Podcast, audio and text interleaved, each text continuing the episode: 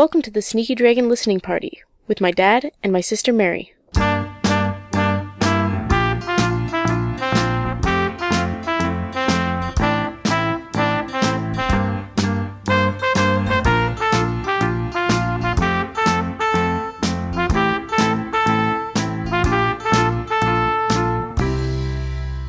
Well, hello, partygoers, and welcome to another episode of Sneaky Dragon Listening Party. My name is David Dedrick, And my name is Mary Dedrick. and of course, we are so pleased to see you here this week in the Sneaky Dragon Listening Party Rumpus Room. Here, uh, I guess, in glorious Susu Studio, where dreams come true, right, Mare? Sure. I mean, I'm sure that you do spend a fair amount of time sleeping out here, so That's not a lie. I do occasionally nod off over the old work work table. yeah. Um, You are you are known for napping in a seated position. Yes, I'm known for waking up with a crick in my neck. You know what's weird, Mary? I was just thinking this the other day. Is that when we first started doing listening party, you weren't living at home. Yes. You were living away from home, Uh huh. and so I probably I wouldn't see you maybe for two weeks, as Right. you know, because we did the show every two weeks. So I might not see you for two weeks. So when I saw you, Yeah. It'd be like, "Oh, Mary, it's great to see you. Let's Yeah. sit down and talk." Blah blah blah. But now Yeah, it's because like, we'd be like, you'd be like, okay, Mary, we're gonna record at seven, and I'd show up at seven o one, and then as soon as the show's over, I'd leave. well, that's yes, that's our loving relationship. Yeah, exactly. But now it's we, you know, it's kind of like it's just such an extension of like every day now. Yeah. Where you know, we were just watching TV, Uh huh. And then we came outside. Yeah. Yeah. We like had dinner together. Yeah, and talked And chatted, and then we wa- watched TV together and chatted, and then now we're out here and we're chatting. Yeah, yeah, Yeah. So it's like not not quite as special as it was when we first started doing the show. Not that it's not special always, Rude. but you know what I mean. Like Yeah, before, yeah, it was I like it's sort of extra special. Oh, we actually get to see each other and yak. Mm-hmm. Whereas now, you know, and. Yeah, without the the uh, interruptions from the rest of the family, am I right? that's right. They don't appreciate our brilliance. yeah, So yeah, they're not delusional enough to start a podcast. Oh, yeah, that's true. People want to hear what we have to say, right? so yeah, I just thought that was sort of. I was I was just driving along thinking about that, as is my way. When you think, when you think, do you think in words? Do you think in a voice in your head, or do you think in pictures? Voice. You have a voice in your head. Yeah. So you're kind of having like a dialogue with yourself. Yes. Because there are apparently people out there, Mary, Who don't have that? who don't have that. That's Yeah. right. Who think in and think in terms of images, mm-hmm. which is so hard to understand. Like I have a hard time contemplating that because I don't think that way. Even though I'm a very image-driven person, mm-hmm. I do. I mean, I do think in images in the sense that I do have like, you know, if I have a drawing to do or something like that, you know, I have like. I'll have like an idea of that drawing in my head, and then I'll try to, I'll vainly try to reproduce it on a piece of paper. But yeah, I don't have that at all. Mhm. Like I'm really bad at drawing, yeah, but I also think like I also don't have a very good memory, and I think that those things are related. oh really? Where yeah, and like I'm also really bad at like recognizing faces, You are terrible at that. and I think that that's all sort of connected Mm. for me. Yeah, it's possible. Yeah. Yeah, no, I know um, David M, our friend of the show, who one time commented on that. You know, to him it was just it was amazing to him that I was able to like think of a drawing and then just draw it. You know, Yeah. But you know, obviously underselling. What I think is amazing is that he has like songs just sort of out of nowhere pop into his head that he then has to like, you know, ignore or write down. Yeah. You know, I when he went through a period in his late 30s, early 40s, maybe, where he actively didn't want to write songs anymore, hmm. and like was rejecting music as a as a thing. Yeah. you know. And I remember, I remember he named a song "A Toy for Goats" because he didn't want to write it, and he just kind of was insulting the song. I think that's a great name for a song. a toy for goats. Yeah, It's fun. and which I just find amazing, like the idea that you just sort of unwillingly start writing songs. But I guess it's the same with you know drawing. You unwillingly think of images, and then you know you feel compelled or not compelled to, to mm-hmm. draw them. Yeah, I used to do that all the time with like story ideas Yeah, when I was younger. yeah. Yeah. No, you're a really good writer. So yeah, it was. Wait, I, I well no, I was just you know I, I, I just I, I don't do that anymore. Yeah. Which it's a pra- it's a practical. It's a thing you have to practice. At, yeah. You know? Well, yeah, like I used to take I was in creative writing for two years in school, and I used to do that all the time. Yeah. Um, and like I did NaNoWriMo twice. Mm-hmm. I like won. I like completed it once. I wrote like a 50,000 word book or Wow. whatever. Yeah. Um, Didn't let me read it. No, it was not very good. I wrote it in a month, you know. Yeah, that's what it is. NaNoWriMo, for anyone who doesn't know, is n- Na- National. National November Writing Month. I think it's Novel Writing Month. Yeah, sorry, National Novel Writing Month, but it's in November. Yeah. And so over that period of time, you like create like a goal mm-hmm. of however many words. It's generally 50,000, but it can be like more or less. Um, and then you like do that in the month of November, right? 50,000 words. So I did that one year, but I only um, started partway through the month. So I like didn't get very far. Yeah. Um, and then the next year I did it and like started planning ahead of time and then like started and then did it and Oh, that's good. Did you have like an outline or just sort of a general sense? just a general idea. Okay. Yeah, but I like had sort of like plotted out kind of what I wanted to happen, Mm-hmm. and I had like my characters and my sort of world created. Sure, sure. Yeah. I imagine very t- Tamora Pierce orientated. No, at that time I was more reading sort of like YA Oh, okay. kind of stuff, so it was Oh. more it was like more that sort of like teen. Teen drama. Yeah, like the teen ang- like angsty teen stuff, right? Sounds yeah. great. Yeah, no, I'm I'm sure it was terrible though. I don't even remember. Uh, well, you're, you're no judge. I remember reading a story of yours and I was like so amazed at your characterization and you just were like, you couldn't, you couldn't see what I liked about it. I did have a poem published in a book once. Well, yes, that's right. You did. Oh. So that's something. Yeah. Published author over here.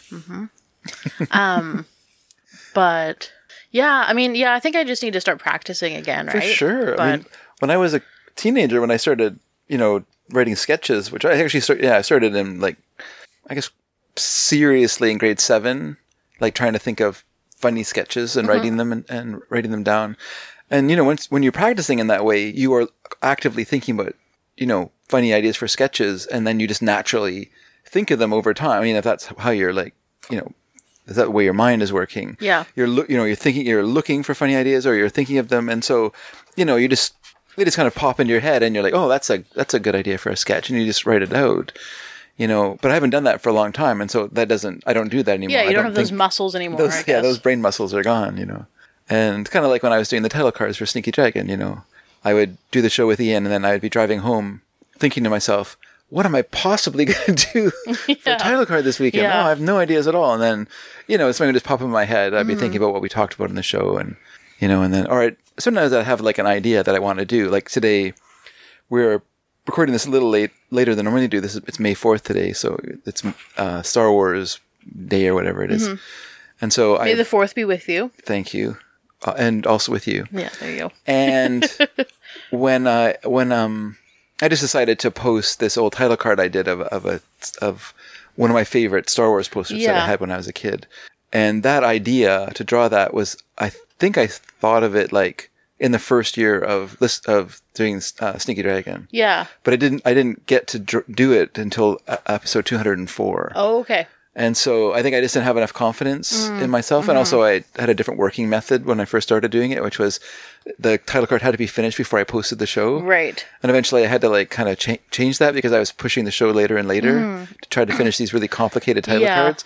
And I think that wasn't even like done in a weekend, which was normally my working method was to try and finish in a weekend. I think it took like basically a week, Right. Like, of, you know, of the work week to Yeah. like finish all these little details and stuff like that that I, that I decided to do. It was just a crazily silly, overly, overly ambitious thing. But, I mean, something like that, like, because I mean, Sneaky Dragon, Yeah. it's fun, right? It's not like a job. It's it's just like a thing that you do for fun. Yeah. And the title cards, even more than that, are something that you do for fun. Yeah. So like, if if it's if it's not fun anymore, then it doesn't make sense to keep doing it. Oh, I, I still would like to do them. I just Yeah. I haven't had a lot of time. But time. I mean, like, if it, yeah, that's well, that's the thing, right? Like, Yeah. you couldn't do it right now because you're working like a full time forty hour a week job, and also doing all the coloring for Sparks for the third one. Yeah. and then you're also doing like a bunch of podcasts. yeah. You can't do all that, all that, like with the title card. I mean, like already all that is Yeah. too much. It's not too much, but Yes, it's it a is. lot. Um, and then all the title cards on top of that would just be like way, way too much. So, Yeah, yeah. It's silly. yeah. No, weekends are for coloring, and I just can't. I can't afford to take sixteen hours of my my weekend and turn that into a title card time. Yeah. One day though, And I mean, like when it's when it's fun, right? Like Yeah. it doesn't have to be a chore. Just something that you like doing, then you do it.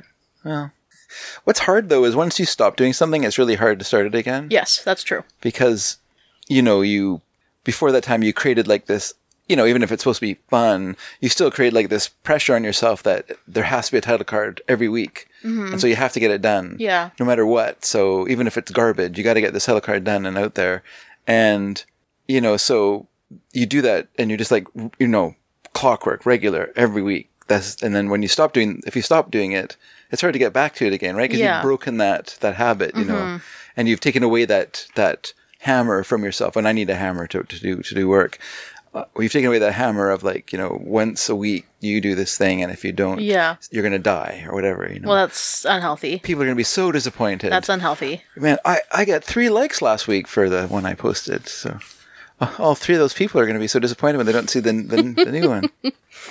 So yeah, it's uh. Anyway, I don't even know how we got on that topic.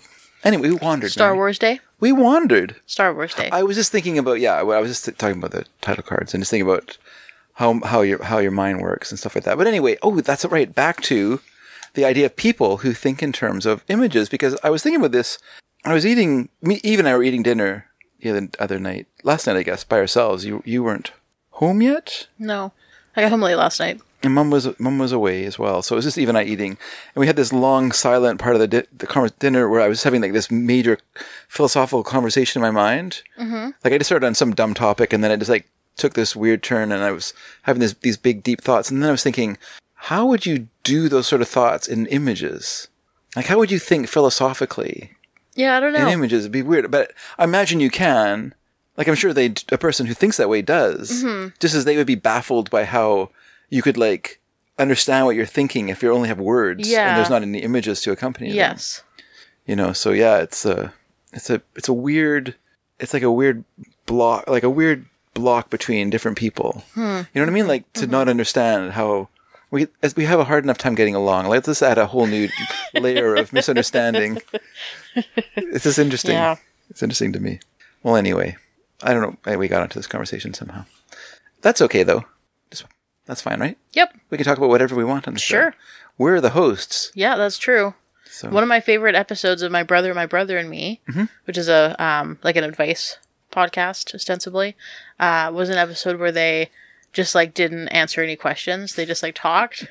like they like sometimes their intros go on kind of kind of long, but like they're Yeah. always fun. yeah And then they just like kept going and they were like, uh, like we're halfway through the episode. Should we start answering some questions? And one brother was like, no.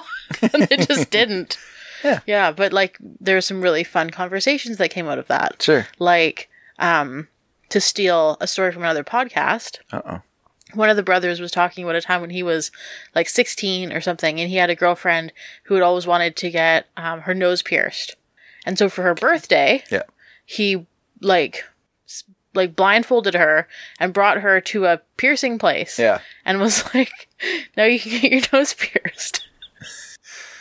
He said there was like a girlfriend shaped cloud of dust. Yeah, you can't make that choice for people. no no you cannot.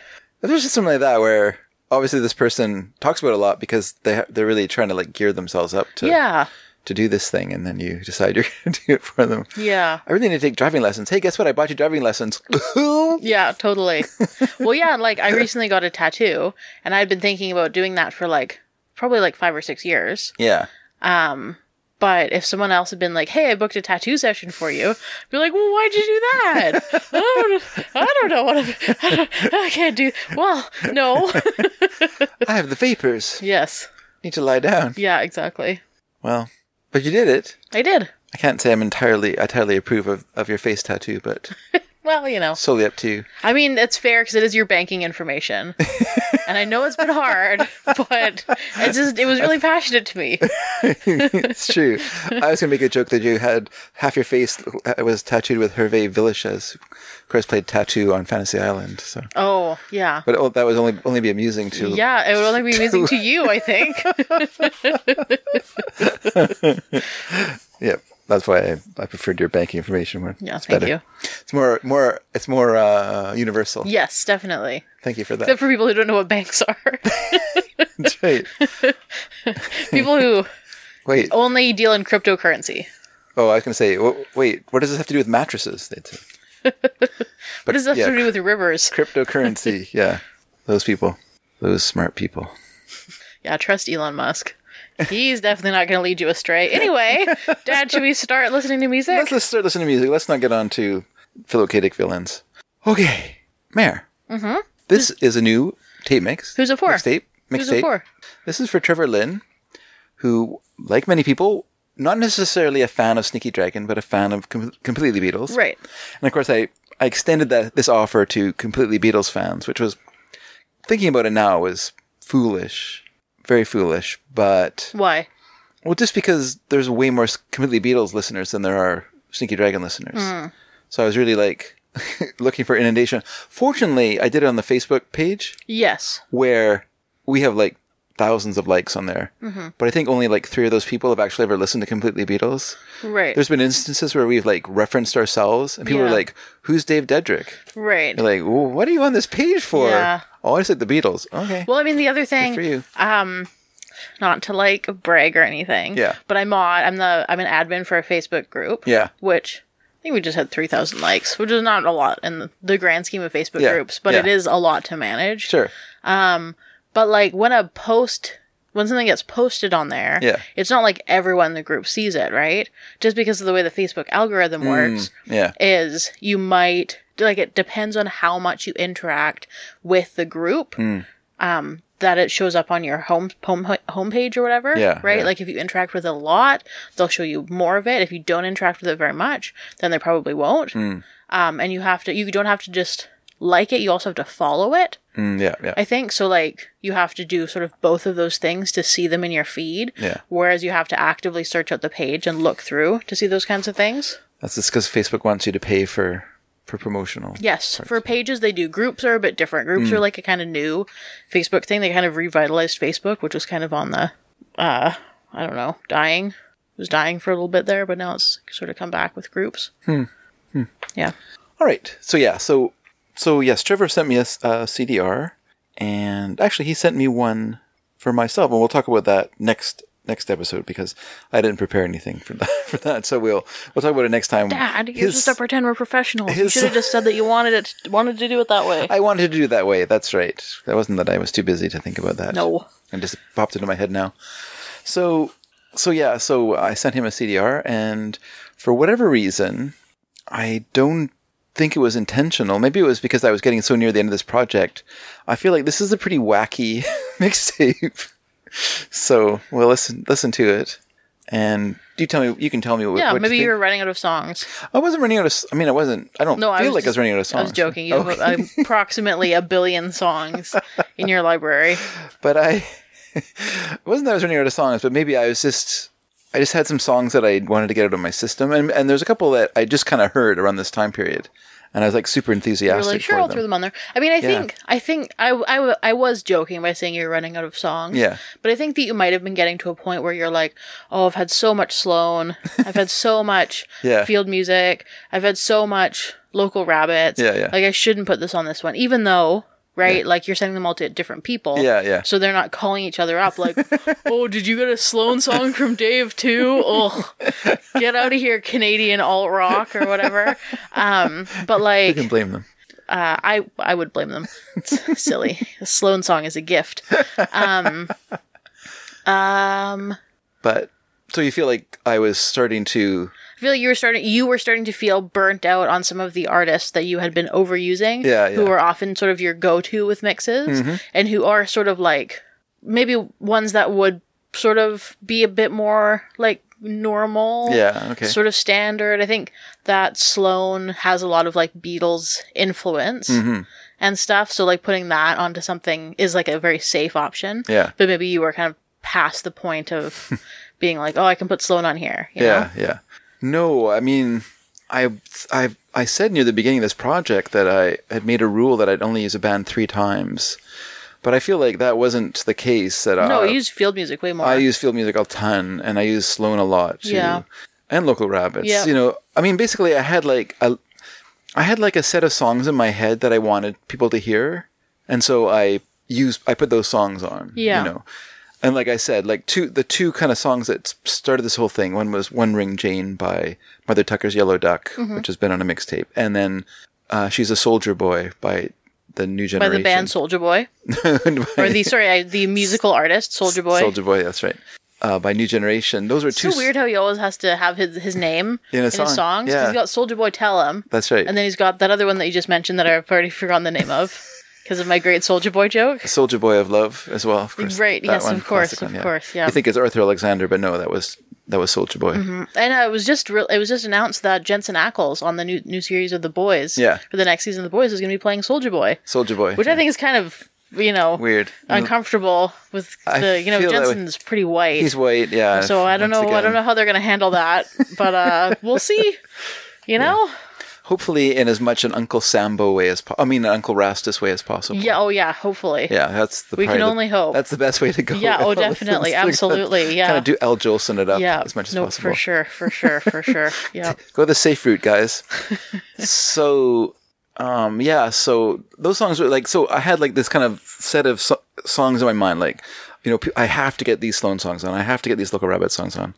So once that I got through those songs, then I was just kind of like, oh, well, I've, everyone, everyone's heard what I really wanted to put out there. So now I got to think about you know other songs and and you know. So I was, I would when I was at the gym, I would listen, I'd be listening to music, and then when a song came on that I liked, I would I would write it down into this memo pro- app I had on my phone, which unfortunately died when the phone died. So I lost this huge treasure trove of, of songs that I had made notes. I noted that would be good for mixtape, so that that whole resource has gone to the wind. So it's it's really stinks. I should have used a more, you know, one that was sort of more cross-platform like Google Docs or something like that. But anywho, hindsight, Um, may I make a correction? sure can. Soulja Boy Tell 'Em is not a song. Yeah. It was an album Okay. and is also, I guess, something. It's like a, an- another name or another thing that he like. That's like his technically his full rapper name is Soulja Boy Tell 'Em, Okay. and then but Soulja Boy is sort of like a shortened version. Yeah. But I think the song I was thinking of was Crank That bracket Soulja Boy end bracket. Okay. And he also has one called Soulja Girl. Ah, Anyway, good. Good for him to be, you know, so inclusive. yeah, no, for sure. I mean, you know, you got Appreciate that. you got to have your next single be Soulja Girl if your first one featured was about Soldier Yeah. Boy, right? That's why. His Soulja Boy is looking for a Soulja Girl. exactly. Yeah. That's why that song uh, "Skater Boy" by uh, that singer whose name has gone out of my head, a Canadian singer. You know who I'm talking about? No, sorry, say it again. Skater Boy. Oh, Avril Lavigne. Avril Lavigne. That's right. Yes. That's why her next song was "Skater Girl." Mm-hmm. Because that you know have to be inclusive. Mm-hmm. I, I was just like a, I was pretty young, I think, when Soulja Boy came out. Or I mean, sorry, Crank That bracket Soulja Boy and bracket. Yeah. Um, but I mostly remember it from popular YouTube videos at the time. Wasn't there a song by Train called "Soldier Girl" or something like that? Wasn't there a song like was like a ukulele, one of those ukulele songs that came out of nowhere in the in the in the uh, noughties, and you're like, what the hell's going on with people? It's kind of like banjo songs in the in the seventies. For whatever reason, people suddenly thought it was a great idea to use banjos. I guess it was a reaction to like hard rock music. Are you looking up Train's discography? I mean, song. I looked up Train Soldier Boy, Yeah. and the first thing I got was the Boys Wiki no, on no, fandom.com. I don't no, think because that's right. that is the phone's been listening to you what you've been watching. yeah. No, it was maybe it wasn't so maybe it wasn't Soldier. I thought it was like Yeah, I think my phone knows that I've been watching um been watching the boy rewatching the boys because it's Yeah. like Homelander slash Soldier Boy, Soldier Boy vor- versus Homelander. Is Soldier Boy, comma a good guy? okay. Let's not no spoilers. This I don't know. I don't know if he is or not. well, I, no, but I'm just I don't even want to hear that stuff. Just uh, what, what I want to know about this train song. Okay, well you look that up, Mary. Let's play our first song then. So um, so yeah, so our first song. Well, Mary looks up. We we got to get to the bottom of this whole Soldier thing. So um, while Mary does that, we were we will play our first song. This is Calexico from their 2003 album Feast of Wire, and the song is called Not Even Stevie Nicks. You're not thinking of Hey Soul Sister, are you? Oh, that's what I was thinking You're of. thinking Sorry. of Hey Soul Sister? yeah, that's what I was thinking of. Oh, Sorry. that's yeah. a song everyone on the planet knows. I yeah, think. yeah, yeah, yeah. yeah. I, I know it. I just don't know the name of it. No, I just I just didn't realize that was the one that you were referencing. Okay. You should have sung a bit of it. Hey, soul sister. No, it's not, it's not it. That's okay. That's all right. You don't think in music. We've established this. It was a it was a ukulele song though. Was it? Yeah. Anywho, so let's listen to Not Even Stevie Nicks by Calexico. All right, Dad. Let's Oh. put on um, "Hey Soul Sister" by uh, by the band Train. Came Yes. out in 2009. Yeah. Um, let's hear it. No, no, this is going to be Calexico. Oh, oh, okay, okay. Sorry. Yeah, you know, you can, guess we'll play your music. Not Even Stevie Nicks from Feast of Wire. Uh, this is from 2003. Here we go, everyone.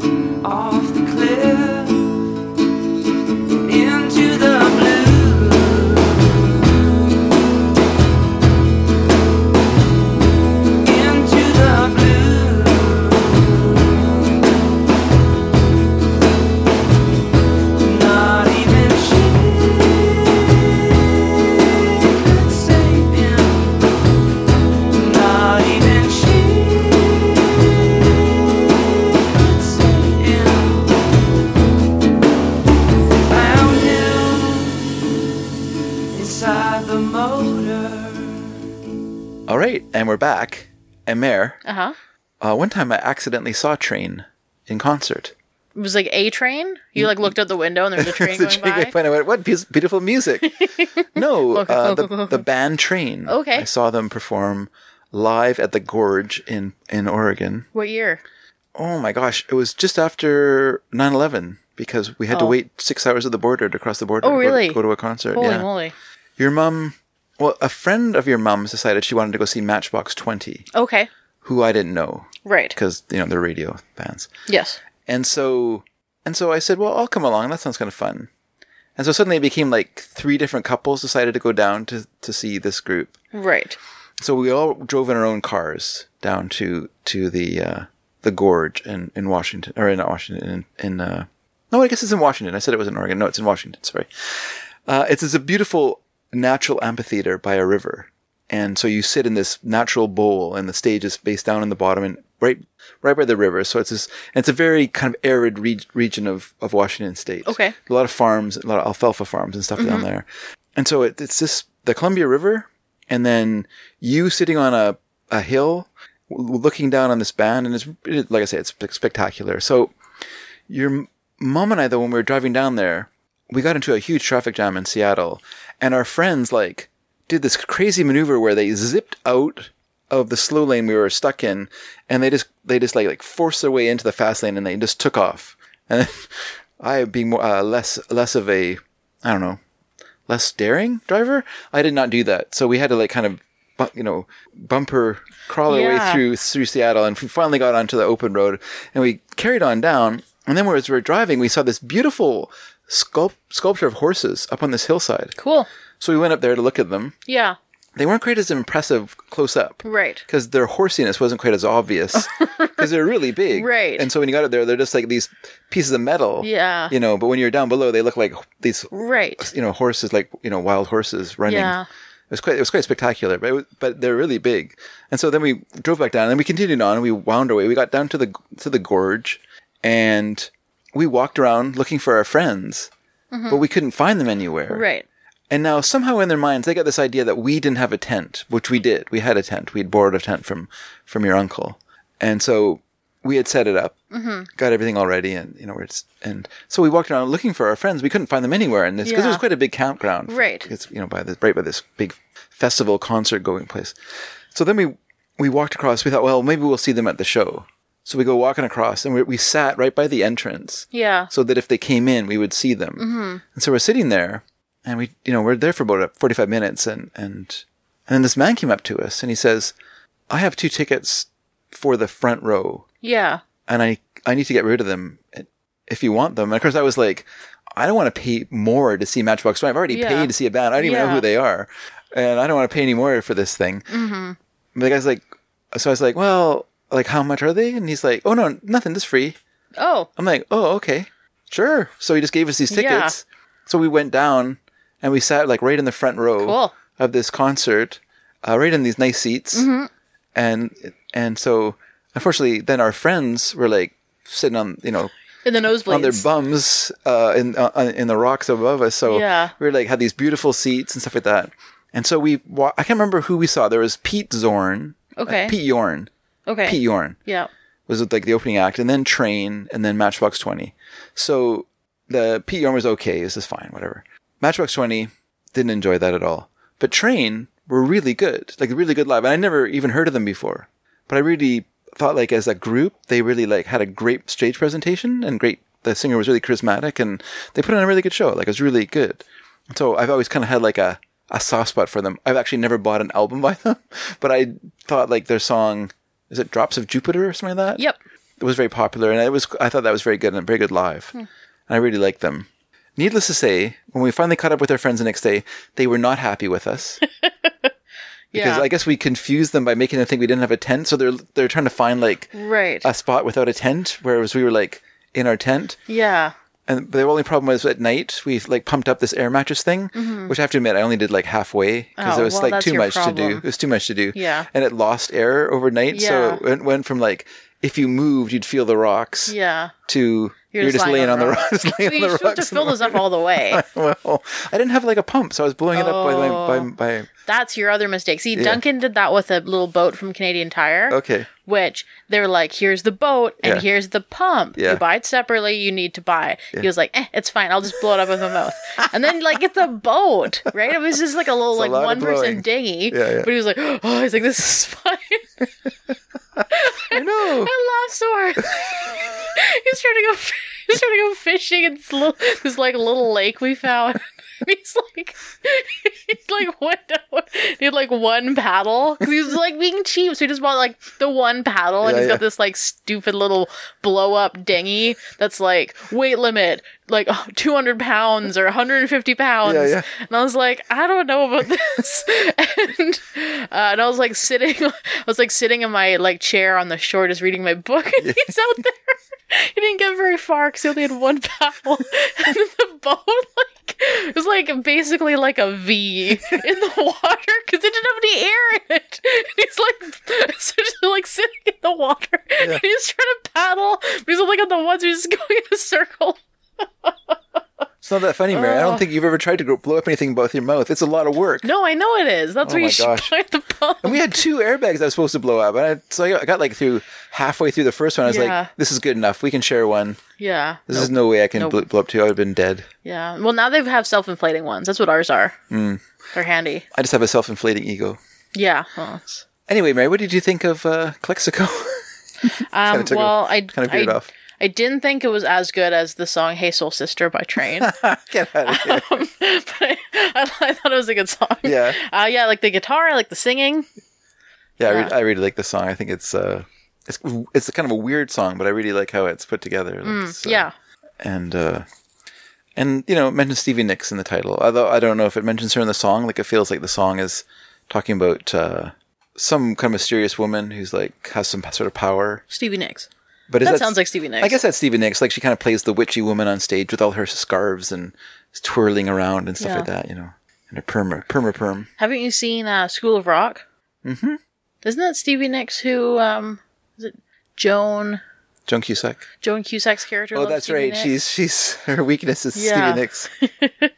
that's great. That's really great. Yeah. Um.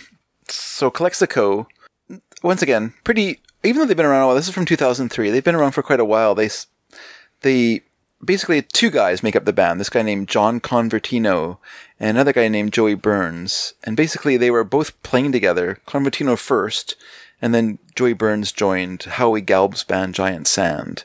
And so they played with that group for a while. Then they formed another group called it's called the Friends of Dean Martin. A later change crooners? later changed to Friends of Dean Martinez. I guess. Okay. I guess the Dean Martin estate objected, but um, they filmed formed with another guy. Yeah, because they were actually enemies of Dean Martin. They were. Yeah. Yes, that's right. They were. They weren't actually friends. No, they were enemies. It was frenemies. The frenemies. no, of Dean not even frenemies. Oh. Mortal enemies. Oh dear. Well, that's a problem. I guess that's why they changed it to Exactly, Dean they Martinez. had to. They like Dean Martinez a lot more. So formed it with this guy named Bill Elm, and then they had a falling out with him, and so then they they spent some time like this is like a backing group, backing other other artists like Victoria Williams and Richard Buckner, who we've played on the show. Everyone, we played a song Portrait. Uh, and then they decided to form a band for them, themselves, and they formed this band called Spoke. And then Spoke kind of it uh, became uh, Calexico, and uh, this is from their fir- their fourth album, which I think personally I have a few of their albums, and for some reason I have I have a signed CD of this. I don't know how. I didn't get it signed myself. I just bought it used, and it was, Oh, it was huh. signed. I've had that happen with books before. Yeah, You get it used and you open it up and there's like a like artist or the author's name yeah. inside and you're like, all right, sure. I'll take it. like, why not? I'm not gonna. I'm not, I'm not complaining. Sure. I have a I like. I don't think it adds any value to it or anything. No, but probably not. I have a um, I have a book. I think uh, "Good as Gold," uh, the Joseph Heller book that's signed by Joseph Heller. okay, cool. But the signature is like so horrible. Yeah, I was reading. I was reading a different book by him that he was talking about doing. Like basically, he was like paid off to do that book by, by being promised a trip to the Caribbean, Oh, okay. and so he was like in Jamaica or someplace like that, on some nice island in the Caribbean. But all he could do Was right. was just sign Oh, sign books. So he just yeah. had like this giant crate of books that he had to sign. oh man. And So yeah, of course the signature is not going to be very good. Yeah, it just gets worse and worse. Probably Yeah. by the time he was like finished, it was just like two lines. Well, I, I've ac- so um, I think I mentioned I might have mentioned this in the last episode. My book is the three line stage. Uh, what do you mean? He hadn't quite got to the f- two lines. He Oh, still right, Had yes. a slight other line. Yeah. um. So, my I might have mentioned this in the last uh episode, but I kickstarted a um like a graphic novel. Okay. So this guy does a web comic that I like, Mm-hmm. and um, and like every year, I think yeah, I think every year for the past like ten years, he's done a Kickstarter Okay. to like publish a bunch of a bunch of copies of it, and then everyone who like backs it, like you have different levels of backing, Sure, sure. right? And you can pledge to get it. Yeah. And I think the level that I've pledged, because I wanted the physical copy, Yeah. so I've I'm getting a physical copy of the most recent one, then also the first one, because I don't have any of them. Yeah. I'm like, I'll get there eventually. I mean, because he's reprinting the first one. I guess he's out or he's running out. Yeah. So he's reprinting the first one too. And so both of them, I'll have a signature. And then he's also does like a sketch Mm. for a character in it. Mm-hmm. But there's a thousand people have backed it. Okay. So however many of those like did that level where you get the book and the the signature and the and the doodle. Mm-hmm. But I mean, a bunch of people just got the PDF as well. So I mean, he's he's offered a thousand spots for that, right? oh well, uh, so that's a thousand total for the whole project. Oh, okay. It's like eleven hundred fourteen for the whole project. Hmm. Um, but yeah, he he will have like a limited amount for some of them. Yeah. But it's like one hundred and forty three people did just the PDF. I did the ten and one. There's eighteen people who did that one. Hmm. Um, and then yeah, 30, 31 people did the PDF, and then other stuff. Yeah, two hundred and thirty three people. So it'll be a, about maybe five hundred people who will get the um yeah. that. But yeah, I mean that's the thing, right? He has to make it available to, to a certain amount. So, but I mean, it also like it's not. I don't think it's actually shipping until next January. Yeah. So he's got time. Yes. So, um, this is what I say about Feast of Wire Mm-hmm. is that there's one song on the on the album that it I used to have another song to go in this category, and now I can't remember what, what it is, but it's it's I, I've always wanted to try and figure out a top five, and maybe maybe folks out there can help me with this. Top five songs that should have been a James Bond theme, Oh, okay. because this song it's called Black Heart, which is one a great name for a James Bond movie, right? Yes. Like that'd be a cool name for, Yeah, for a James. Bond film.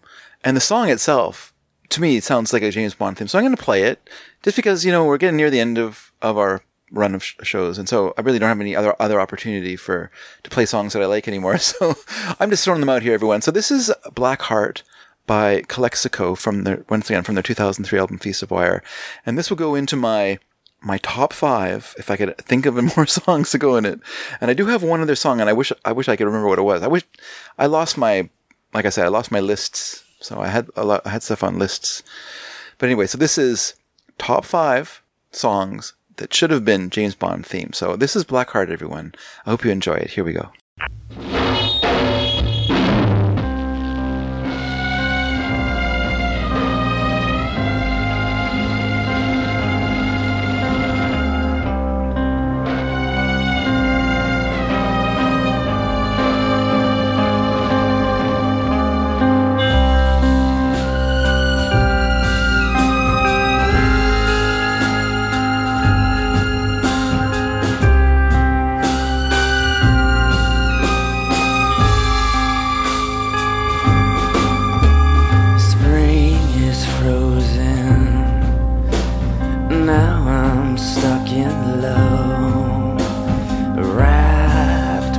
Wire, tapped to the heart.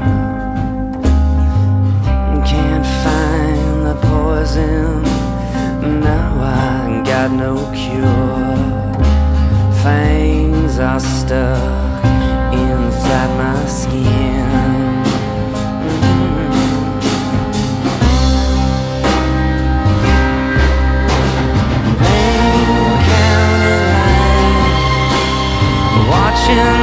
unjust claims. One man's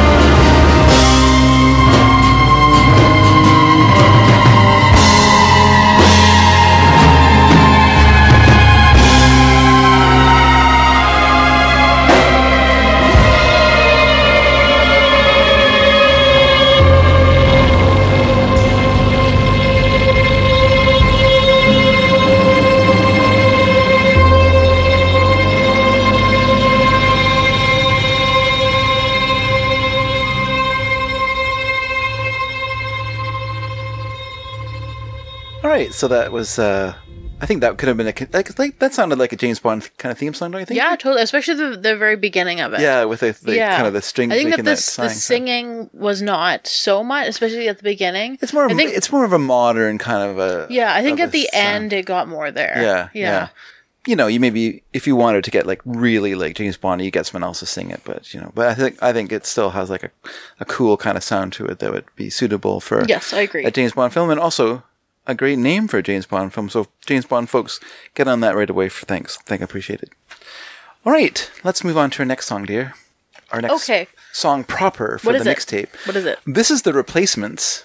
Oh, I've heard of them. Sure, you have. Is it that song of theirs that they did that I know? That is called. I will dare. Yeah, that one. It's Is it I Will- is it it's I Will not Dare? it's not I will dare. It's no. not. No, it's not. Oh, okay. Well, I know it's a. It's weird when you don't choose the song that seems to be like the most popular song from an album, but sometimes you know you wanna you wanna like promote the deep cuts. yes. You just don't want to do the obvious stuff, you know, like you know. So if people want to like check it out, they'll find they'll find those you know obvious tracks, but they might miss some of the deeper cuts. So this is from their best album. Let's face it, Let It Be came out in 1984. Great year, year I graduated from high school, and this song is favorite thing. So let's give it a listen, everyone. Here we go.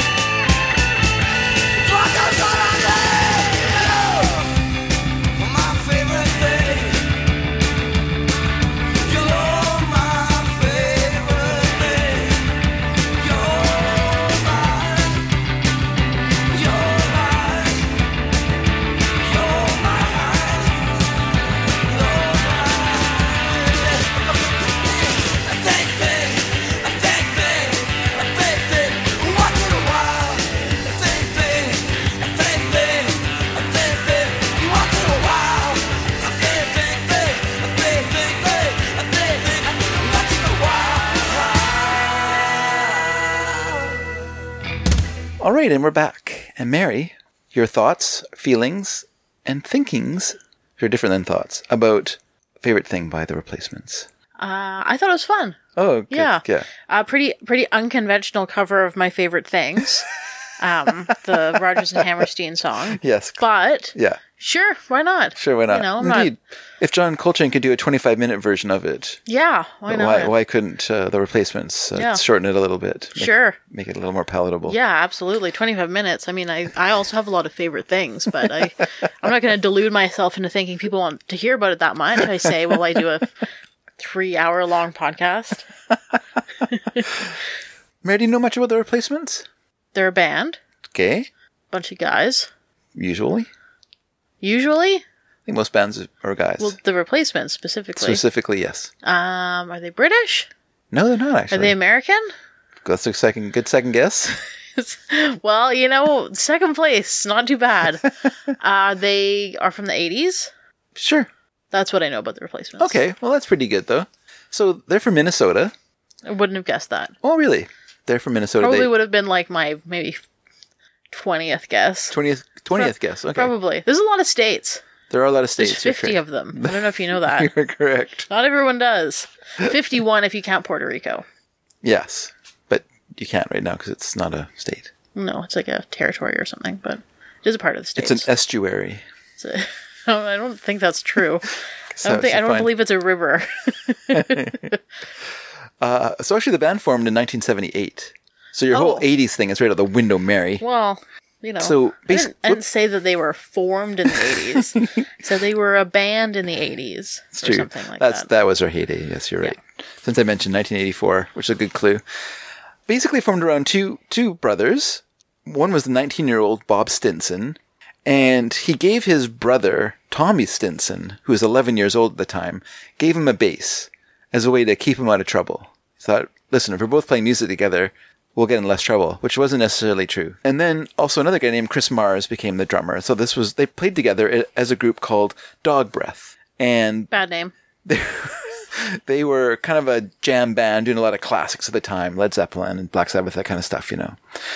And then Mars, who knew Paul Westerberg, this guy named Paul Westerberg, he invited him to come and jam with the group. And Westerberg would eventually join the group after chasing off a rival vocalist. He told they told this vocalist, you know what, the guys in the band don't like you very much. And this vocalist kind of left, feeling feeling blue.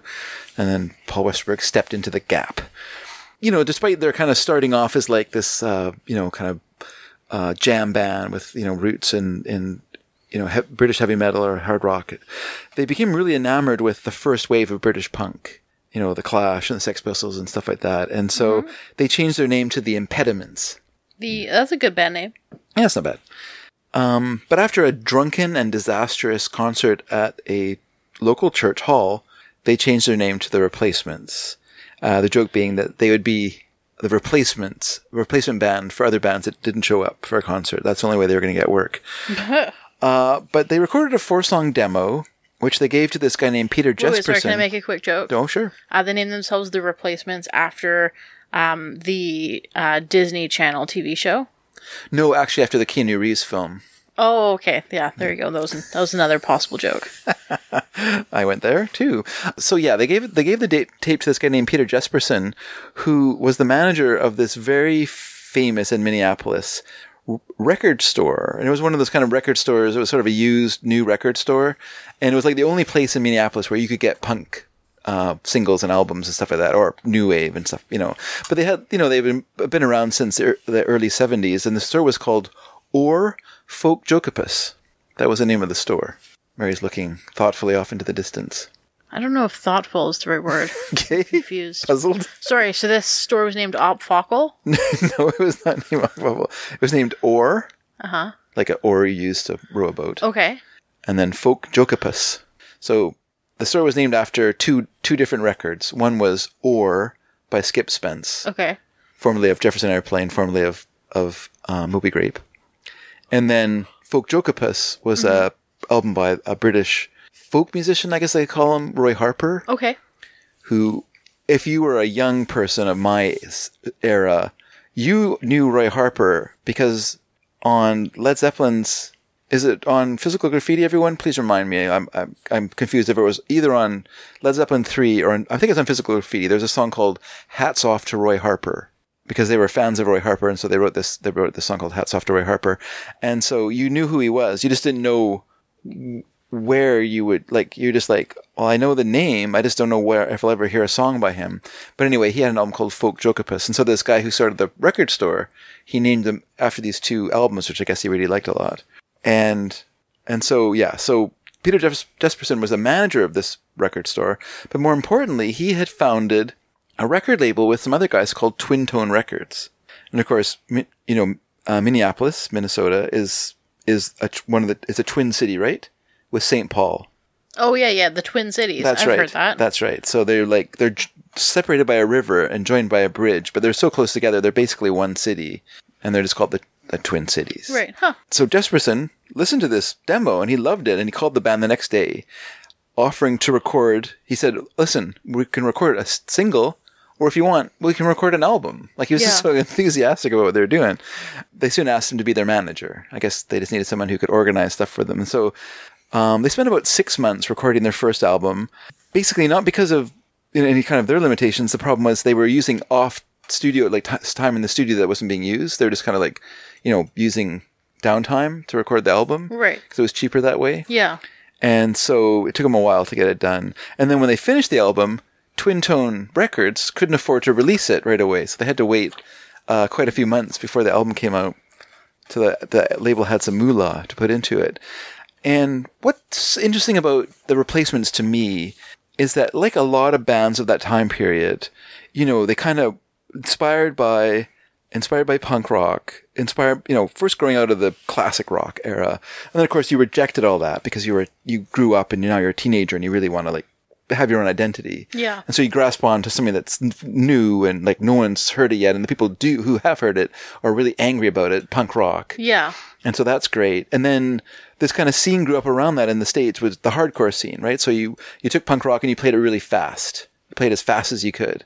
And so that became a thing. So there was either you're playing hardcore, which was punk, or you're playing speed metal, which was like a kind of a amped up heavy metal music. Right. And so those were these two kind of similar streams of just like male, uh, you know, male and uh, adrenaline being like, you know, hurtling it, hurtling to to oblivion. But the interesting thing about the replacements to me is even though they embraced hardcore, they were never like a totally like pure hardcore band. And so when their first album, which is called Sorry Ma, forgot to take out the trash. There's this great song in there called Johnny's Gonna Die, which is about Johnny Thunders, who was played in the New York Dolls and then formed the Heartbreakers and had one of the greatest album names of all time to me, which is LAMF, Lame Ass Mofos. So they wrote this song called Johnny's Gonna Die, and I'm just gonna play it now, but it's not hardcore at all. You know, and so it's kind of interesting, like, you know, here you are in the middle of this hardcore scene, which, believe me, Mary, I was there, and so I know, like, how absolutely insanely puritanical it was, like, in its, in its, like, its idea of itself, you know? Right. and what was acceptable to play and what wasn't acceptable to play. And so it's interesting that they were doing music like this. So let's listen to Johnny's Gonna Die. This is from the replacement's 1981 album, Sorry Ma, Forgot to Take Out the Trash, which is also one of the greatest album names of all time. It is good. And let's give it a listen.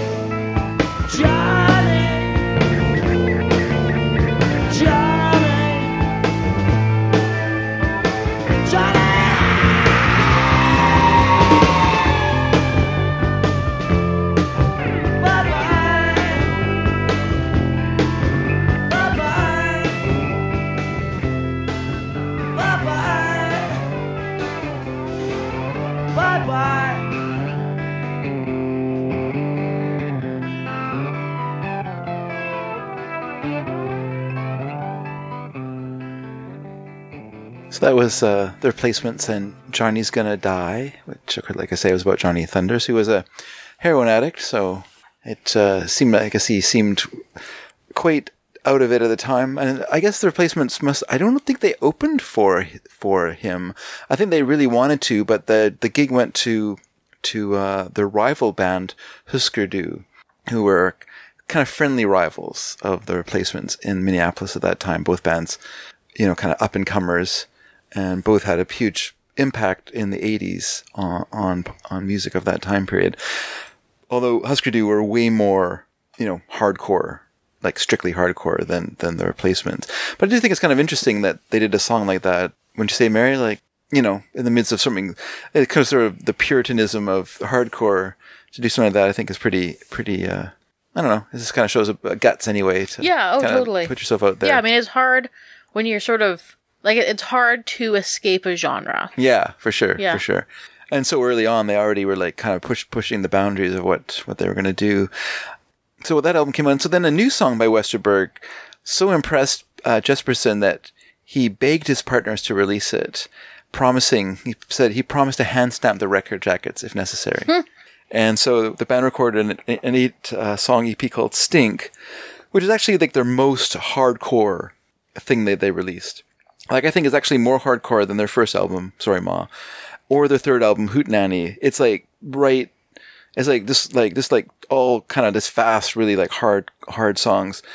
Um, but as promised, Jesperson and everyone else that he knew hand stamped 10,000 copies of, of the, the album. If you look at it, it does like just have a cover like a stink, like it just looks like it was been stamped by a, by a big rubber stamp. So I guess they really did hand, hand stamp it. Wow, that's good. But it was after the release of Stink that the band started to like intentionally distance itself from the hardcore scene. And like I say, they were friends with Husker Du, who had put out this live album. Their first live album, which came out in 1982, was called Land Speed Record, which was a reference, or, or which was a reference to how fast they played. Like they're just a super fast band, and they hewed much closer to the whole hardcore aesthetic than than the Mats did. Oh, by the way, if you're a fan of the Replacements, you call them the Mats, just because it was a mis misspoken thing. Someone called them the placemats one time, and so that became like the thing to call the group. So yeah, so they had like you know punk rock, but they'd also like before they were playing punk rock, they were playing like most of these other bands. They were playing hard rock, they were playing power pop, and you know they loved Badfinger, they loved they loved uh, Led Zeppelin, you know. So Yeah. those kind of things were part of their their makeup as well. So when they did their second album, which, which like I say was called Hootenanny, which was released in '82, the band really began to incorporate other musical influences more obviously, like blues, country, and rockabilly for certain, but uh, but other kind of more poppy elements as well, including a parody of a very popular group in a song called "Mr. Whirly." And I'm just gonna play that song now. This is kind of a weird song. I don't, I'm not gonna say this song is great. I'm just gonna say it's kind of weird, but I just wanted to play it just so people could hear it. And I want you to guess, everyone. You will guess almost right away who who they were parodying, and then you can be outraged on my behalf. So let's uh, give a listen, everybody.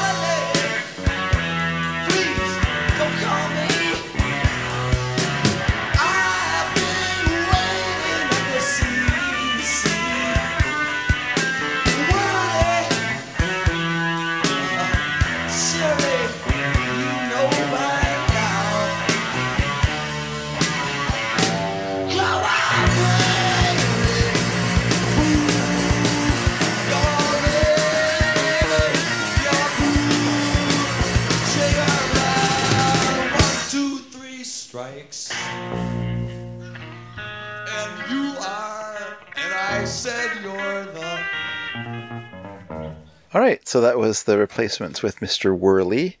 And as you could, I'm sure everyone could hear the two songs they reference there. One being "Strawberry Fields Forever," and then quite a quite a quite a significant quotation of, of "Oh Darling," by both songs by the Beatles. So. Oh, yeah. Outrage! How dare this group make fun of such a band? What's funny is on the album, the song is credited to "Mostly Stolen." It says so. That's you know honest and fun. Now, their third release, uh, their third album, I think was actually the album where they band like really broke with the hardcore scene for sure. Like Hootenanny, you could say they're incorporating their elements into this into the songs, but they're still like kind of they're still kind of part of the hardcore scene. They're still obviously influenced by by the you know what was happening. So the group started to put together this album, and the idea was to to concentrate more on songcraft and to kind of tone it down. They just didn't want to like they're tired of like every song being fast and every song being loud and noisy and stuff like that. So this album is more like there's piano on it. There's just more. There's just more s- stro- song structure. There's a little bit more room for the band to to to more music to breathe. I guess I should say. I mean, it's it's still it's still immature. You know, there's a song on it called "Gary's Got a Boner," so you know Right. you know you know that they haven't like they're still fun. They're still like a bunch of goofballs. Yeah. but you know they're also like kind of stretching it out. And they called the album "Let It Be," which is kind of poking fun. This song, "Mr. Whirly," and calling the album the, their third album "Let It Be," which of course is sac you know like sacrilege. In when you think about it, when they in '84, you know people are still like. I mean, people still love the Beatles now, but when you, if you're alive in '84, people were like crazy about the '60s still, and the, you know, and so this idea, like, you know, when I was a kid, like it was usually like either "Let It Be" or not sorry, not "Let It Be." It's either uh, "Stairway to Heaven" or "Hey Jude" would be like the top song of all time Right. every year. So Yeah. you just knew like they're just like you know these are like the They're gods or whatever. Essentially untouchable. That's right. So so Peter Jesperson, their manager, was a huge Beatles fan, and so they were kind of teasing him by calling the album "Let It Be." But at the same time, it also has a it also has like a a purpose to it in that it demythol- demythologizes the Beatles Yeah. for a generation that didn't want to have you know didn't want to be connected to that time. Like Right. you know, I You remember want to build your own identity, right? Sure, sure. And when you know, people of course know I love the Beatles, but when I was a teenager, You?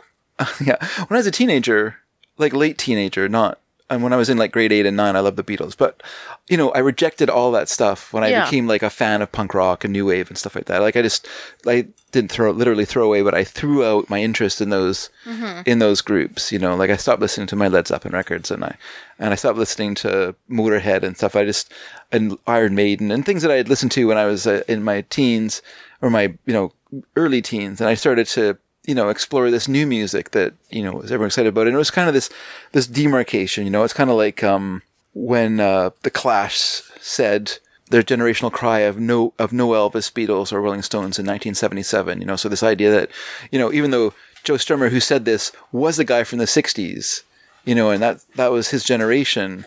You know, he's making this mark for our generation of like we're gonna re we're gonna restart this whole thing and we're just it's year zero we're not gonna be beholden to any other groups we're not we're gonna be we're not gonna be playing you know lame riffs based on stuff that the beatles did and stuff like that we're gonna create something brand new so called anyway we're also gonna cover you know i fought the law by uh Bobby Fuller. But anyway, that's fine. You know, so they had that element to it. And I think that, you know, I don't, I don't think bands do these things intentionally. I think they're just part of the zeitgeist, you know, and so they're reflecting that. And so the, the, the album reflects that in its name. It has a great cover of the group sitting on the, on the roof, kind of like on the, on a lower kind of roof of the, of the Stinsons' mom and dad's house. Oh, okay. So they're just like kind of like there's a window, like a dormer window behind them, and they're just kind of sitting on the roof and, you know, as themselves wearing Yeah. their sneakers, you yeah, know. it's a good it's a good album cover. Yeah, it's a great album cover, Yeah. right. Yeah, it's just really evocative of like a bunch of guys, that kind of gang element Mm-hmm. of the band. You can really get that sense of it. And then the album also does what all great rock music has to do, Mary. And I think this I was thinking about this when I was when I when I came up with this blanket statement when I said this when I was writing the notes is that like what kills rock music? Like what kills the essence of rock music is when the rock writers forget what it's like to be a teenager. Because that's the essence of rock and roll is, be- Yeah. is being a teenager. The ennui, the despair, the melodrama, the heightened emotion, the fact that when your girlfriend breaks up with you, you're going to die, the fact that when your boyfriend breaks up with you, you want him to die, the fact, you know, the, all the feelings and all the, and all, and all the out, you know, all that, that, you know, whatever, all those things that are happening inside you, that's hormonal Explosion. explosion yeah. Mm-hmm. You the music should reflect that you know and so this album even though it's being written by a guy who's now in his 20s he's reflecting back on himself as a, as a teenager. Mm-hmm. And so you get songs like well 16 blue which is so great you know like you know drive the, my mom to the bank you know just stuff like that just these really boring tasks that you would do as a as a teenager you know like you got to learn to drive so you better drive your mom to the bank you Yeah. know just stuff like that or like 13 by Big Star. sure another example Right, of a like song walking, walking home from school together. Yeah, you yeah. know, and that's like the height yeah of your romantic relationship. but also you're you know you're going to tell this girl's dad uh, where to get off. You know, like he's he's not going to push us around. We're going to tell him. We're gonna tell him how much we love rock and roll. It's here to stay. yeah, just stuff like that. That you know, it's very innocent, but also very very uh, telling of it that emotional state. Yeah. You know, and I think when groups forget that and they start writing about their bank account and how you know how sad it is to be divorced, it kind of loses its its essence of rock music. You know, it becomes something that it something becomes I mean, different. I think that that is that commonly comes with fame and wealth. yeah, is sort of that disconnection. yeah, you're disconnected from your from your fans, Yeah. right? Like, yeah. yeah. I mean, it doesn't always happen, right? Mm-hmm. But like, it's pretty common. So uh, on Let It Be, you get 16 Blue, like I said, you get Unsatisfied, which is a piano ballad. You get Answering Machine, you know, this kind of cry to a to technology, but, you know, trying to speak to someone through their technology. I Will Dare, of course. And then Favorite Thing as well. And then you get songs that kind of, that sort of a part of like the scene of the time, like Gary's Got a Boner and, and, um, stuff like that. But I also get, like I say, because the, the band, the, so the rejection of hardcore was a rejection uh, of the lie. And I remember this as like as a when I was going through this too. When I you know I was doing a fanzine when I was a teenager. You know, I wasn't like super huge punk rock guy. Like I mean, I was part of the scene because I was doing a fanzine, and that and that's where that's where the scenes kind of existed, where the fanzines thrived.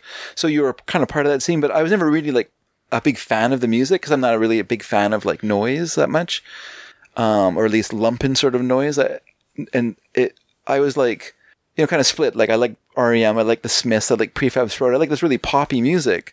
You know, that's what I really admired or what I really enjo- enjoyed. And so I was kind of split between this idea of like, yeah, Black Flag is super important, but oh my god, they're boring to watch. You know, so Yeah. and then the fact that, you know, people would say to you, man, there's no rules to what we're doing. And you're like, yeah, there are tons of rules to what you're doing. Yeah. There's rules to what you can play. There's rules how you dress. There's rules how you act. There's rules.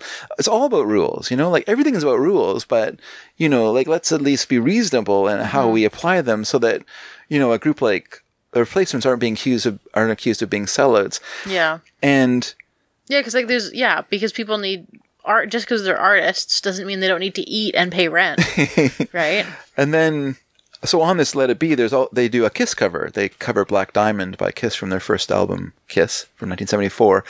And so you know they're covering it not not in an ironic way. They're covering it because they like it because that's what they listened to when they were growing up was Kiss. And so they play this song, and so that was like a real. But at the time, that was a real like aesthetic like hard, like a really interesting decision because you were aligning yourself to 70s music, which at that time was verboten. You know, there's just no way that you were supposed to be playing it. And the Mats had this alternate playlist that they would, they would play at shows where if they felt like the audience was, was like too, too punk, you know what I mean? Like too, too punk, too punky. Right. Or was too full of suits who were there like for a showcase show Right. they would do this alternate set list was basically all covers but they would never finish them because they would, they would also get like too drunk to really play very well. Yeah. so so they'd be like you know do like half of misty mountain hop or part of you know iron man and, and stuff like that right? So it, um, there's a tape a tape only release that a friend of mine bought when we were teenagers called uh, it was called shit hits the fans. And it was a it was kind of a live recording of one of these shows that uh, replacements did that was put out by twin tone records. It was an official release but it was only rele- available on cassette my friend bought it so there was no point in me buying it because i could listen to his of course anyway replacements they're great i highly recommend people listen to if you haven't heard it li- listen to the album let it be by them and and be prepared to be amazed it's so good so very very good Okay, let's go down to our. Is this only our third song? Yep. I'm talking for. we are yackers. an hour and a half. I can't believe it. I can't believe it. Us talk? All right. I promise I'm not going to say anything else for the rest of the show. That's unlikely. Okay, Dad, what's our next song? Oh, it's gonna get even longer. All right, charades. How many letters? How many words? Two words. First word. First word. Ear. Rhymes with. Sounds like I should say. Oh, sounds That's like that's ear. a that's a charade clue. oh, so- oh, I've- sounds like- I've not played charade. Sounds like okay. Sounds like ear. Walk. Ear walk. Ear walk. Ewok. It's a Star Wars thing. Finger. Oh, I was trying to say deer. Sounds like ear. Oh. Deer. Ewok does not sound like ear. Nobody went walk. I'm not trying to show like an animal walking. Sounds like ear, but it's an animal. It's a deer. It's not. Does it look like an anteater? Well, I can't stand up and do antlers and stuff like that. I'm got headphones on. All right, so this is uh oh okay. So we got deer, right? Yep. Second second word. Clock. Time. Oh, Mary. Sounds like throwing up. Yelling. Anyway, everyone, this is Deer Tick, Oh. my daughter. Oh. Wait, what were you doing? what do you mean? With the second one you were doing. I'm trying to show I was sick. Okay. Sounds okay. like sick. Okay. But you, you weren't you weren't helping me there. Nope. Not played charades in a while. I have to say Or ever, if maybe. I if if, uh, if if we ever play a game, I will be like, Mary should play on the other team. I think because we're just too good together, too good together. Everyone, we'll just wipe you guys, wipe the floor. So Mary, you, should go on the other team. I'm sick. I have a Sounds like- headache. tick. Dear tick. I got it. Hooray! So this is Deer Tick, everyone. This is the song is called Twenty Miles, and it's from their album The Black Dirt Sessions, and it came out in 2010. So here we go.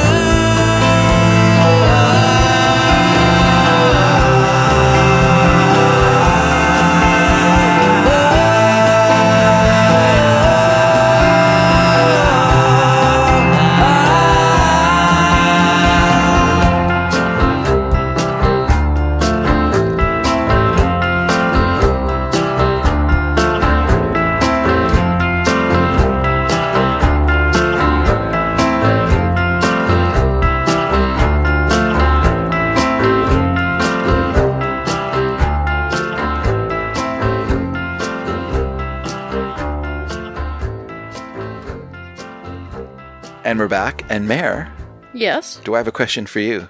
probably. And that question is, you ready? Three words. No, just joking. That question is, what did you think of Deer Tick? Oh, Just- just- That's like six words, I Dad. know. I was around. Then I have to do deer tick again. I don't know how that would go. Um, I liked the instruments a lot, Yeah.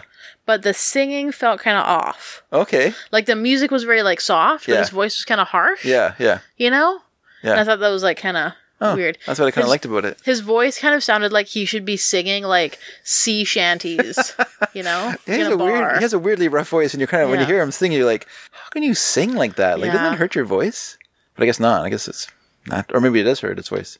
Maybe that's what they're one of those bands that put out an album every five years. That maybe has to recover his voice every yeah, maybe. takes him five years. Like, "Ta- all right, guys, all right, guys, time for the next album. Here we go. Well, I'm. but yeah, I quite like it. Um, the album is okay. This is like a real highlight of the of the album. But I have played a song by them before, so I'm not going to talk about them because we talked about them in the past. Also, they're a pretty new band, and there's not not a lot to say about Right. them.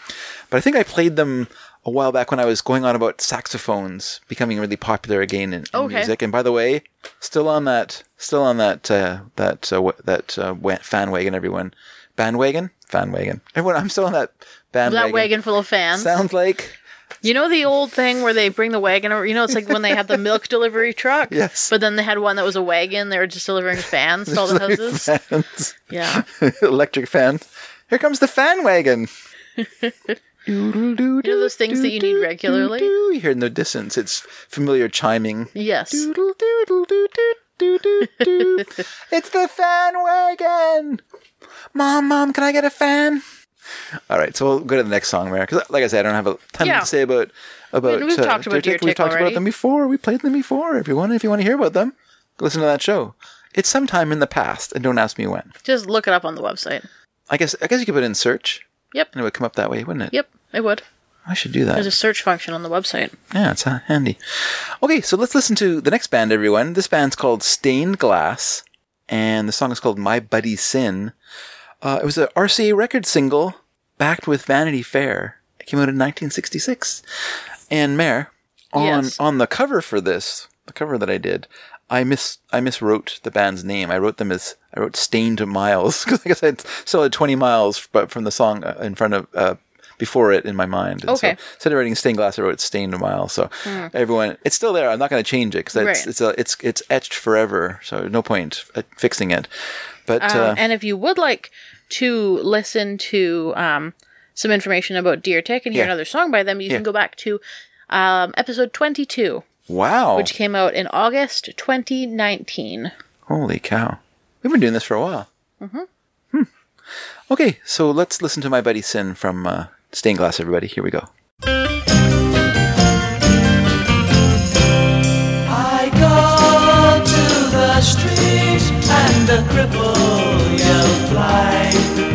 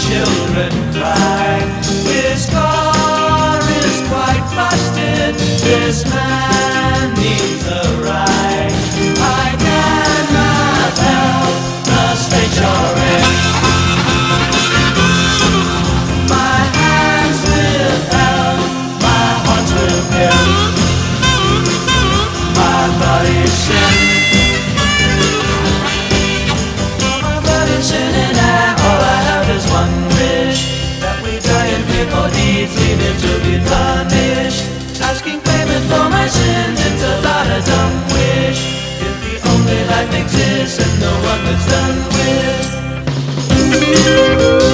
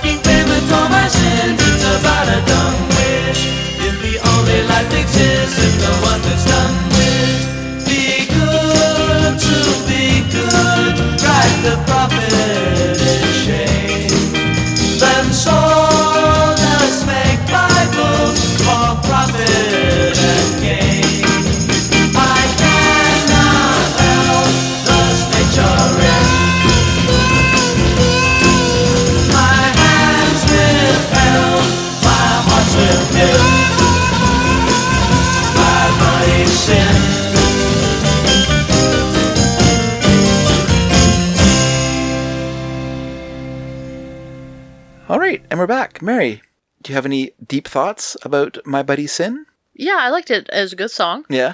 Uh, 60s, you said? Oh, yes. Yeah, it was very 60s. Yeah, for sure. Uh, had a harmonica in it, is that right? It did, yes. I liked it. Yeah, harmonica, kind of a feature of the band for for a number of songs actually. So they came out of San Jose. So they're part of the Bay Area, as you as they call that part of, of the world. You know, Oakland, Marin County, San Jose. They all kind of make up a few other San places. Francisco of it? Berkeley. Well, San Francisco, yeah, that's kind of like the the center of the Bay Area Yeah. for sure. So yeah, they're part of the kind of San Francisco scene, which is you know one of those scenes that were like amazingly fertile, you know, and I and I guess it was there was like a huge amount of dance, like dances that happened in that area, not just school Okay. dances, but there were like church hall dances. There were like the ballrooms, like the Avalon and and the Fillmore, you know, the fa- those are the famous ones anyway. But there's also like the Longshoremen's Hall and places like that that would put on like these bands and put on like shows and stuff like that. And so there was all this opportunity Right. you know and if you if you have like opportunity you will you will fill you will fill that that space with with talent you know Yep. because there's always people who want to do this stuff but it, Yeah, if it's totally. impossible to do then they can't do it but if you have this opportunity for them then you you'll have this burgeoning of art, artistic uh, expression you know Yep. so the stained glass started as a group called the trolls they would they, you know they were more like a garage rock kind of a band and Oh yeah, sorry. Can I just say here? Sure. It says the core cities are San Jose, San Francisco, and Oakland. Mm-hmm. Um, and then it has like a um, nine counties around that: sure Alameda, Mar- Marin, Marin, Napa, San Mateo, Contra Costa, Santa Clara, Solano, Sonoma, and San Francisco. okay Um, and then they've got yeah, like Berkeley, you said, yeah um, and like a whole bunch of other other ones. San yeah, Mateo. it's a sort of it's a sort of you know like th- those ones like Marin County and Berkeley and stuff like that. Like you know, f- fifty years ago, they would have been more remote from San Francisco Yeah. than they are now. Yes. like you know, it's just a case of where the suburbs have like you know connected everything together. But in the past, those places would have been separated from San Francisco by farmland and stuff like that.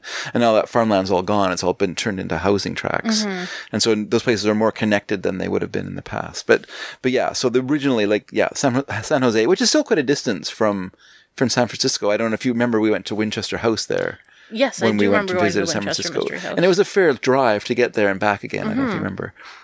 You know, not terrible, but you know, like a twenty minute, half an hour drive. You know, Yeah. it's not like a, you're, it's not like not a walk, but there is like the BART, the Bay Area Rapid Transit, right? That, co- that takes you to those places as well. Mm-hmm. Yeah, but I mean, and it is like quite a sort of. I mean, now now very much now a wealthy area. Yeah. but also like Oh yeah. an area that is has a lot of like education and like technological advances because Mm-hmm. Oh, it's got like sure. Mm-hmm. Stanford and UC Berkeley. Um, Yeah, and that's partly why Silicon Valley grew there because it had Stanford as, Yes. as like a, a feeder place. And I remember going there when I went to Ape in 1994. There was this comic book shop, and they had this Mac computer in in the store, and it was partly open and it had a bunch like had like the ribbon uh, wiring coming out of it. Okay. And I was like, "What's here? What's this? Yeah. Like, what's going on here?" And the guy's like, "Oh, this was a prototype of the new Mac right. that one of the guys at Apple had." created as a possible next computer for, for the Macintosh yeah. but they rejected it in favor of another one and he got so mad he quit the company and he just gave us this computer i was like oh that's kind of cool hmm. it's a good story too Yeah, it is. so i've never forgotten it mary even though hmm. that was a long time ago the year, year you were born Wow. Long time ago. Long time ago. i was yeah i was gonna say so like if you were in san francisco proper mm-hmm. at that time like 66 your music would have been very much a, a folk music sound right. that would have been the sound of San Francisco. The sound of the surrounding part of the, the environs around of the Bay Area, mm-hmm. garage rock. Oh, okay. That's what you would have heard. Like if you'd gone like out, so like a band like the Count Five, you know, Psychotic Reaction. They were they were a Bay Area band as Oh, well. okay. So they're like a suburban band, you know, garage rock. And that's what garage rock was. It was kids playing in their mom and dad's garage. And that's where the name came from. So the suburbs, you know, you can make a bunch of racket in, in your parents' garage, and then you may get a band out of it if you're lucky. And so the Trolls released a single called Walkin' Shoes in 1966, and that brought them to the attention of RCA, who signed them that year. It was RCA actually who changed the name of the band from the Trolls to Stained Glass. And you know, it was 1966, so they wanted to like have a name that reflected the changing times more. And so Beatles had put out Revolver, psychedelia was in the air, Yeah. and so you know, it wasn't cool anymore to have a band named the Trolls. You wanted to have a name that was not Cool. not aggressive. You wanted a name that was Yeah. you know all about something beautiful and artistic Yeah, or not whatever. about something like ugly and yeah, yeah, Yeah. Now you're stained glass. yeah, you're not something that hides under a bridge and yeah, Molest goats. yeah, or like you know, something that lives in Central Park. Yeah. This is all about the the troll in Central Park. Is that an animated movie? Uh huh. Oh, okay. It came out like way later though. It was like a what was that guy's name? Don Bluth? Yeah. Oh, okay. It's a Don Bluth. His movies are always okay. Yes, it was. A, it was a very okay movie. I liked it because I was a kid and I didn't know any better. Yeah, yeah. But it, I'm not going to say it was good. On reflection, yeah. Yeah. So they released a few albums through RCA or a few singles through RCA, but despite some local success, like they you know they sold in San Jose because that's where they were from, and so San Jose radio stations played them. Uh, they didn't really find much success outside of the Bay Area.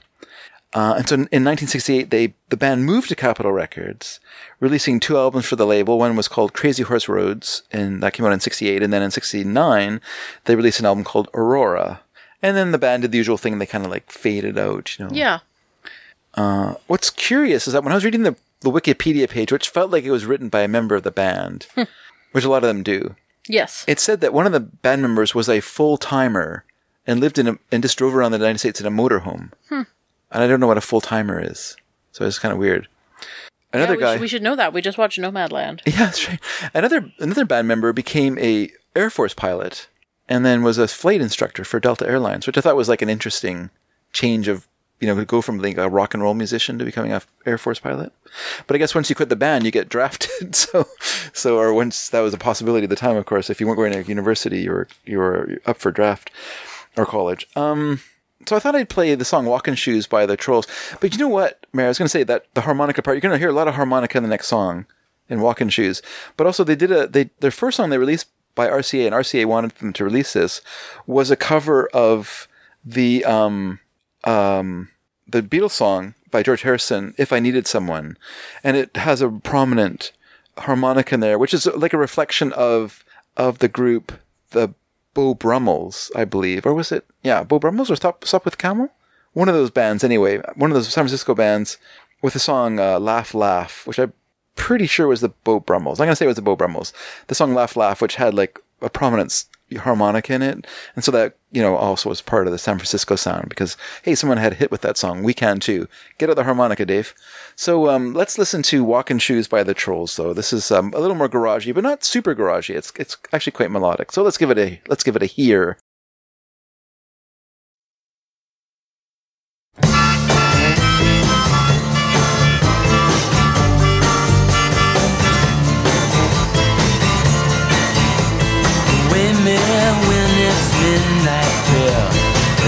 It's not till then my moon. Matches with the streetlights cold and dim. I put on my walking shoe. Dinnerman's plain, it all seems strange. The people here don't cry. But they ain't got no walking shoe. They might as well let down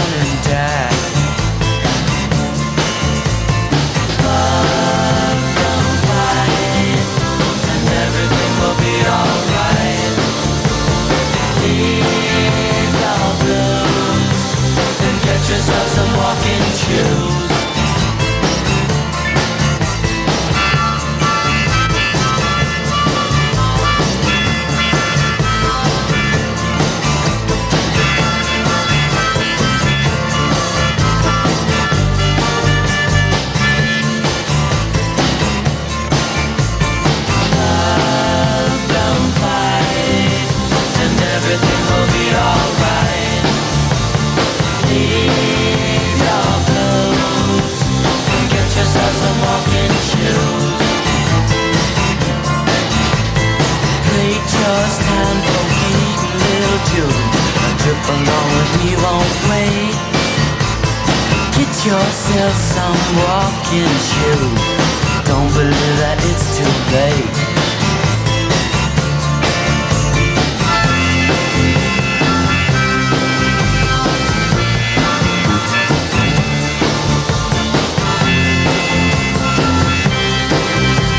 Hi, and we're back. Do you like that song? Like kind of bobbing your head there. Yeah, it was good. Yeah, a lot of fun actually. Real, kind of um, more uh, closer to like the folk rock sound of uh, San Francisco than to the Yes. to the garage rock sound that you would have found in other areas. But but quite nice, nice little harmonica there as well. So yeah, real good stuff. Anyway, so let's uh, let's leave the trolls and stained glass behind, and let's move on to a British band called the Cortinas.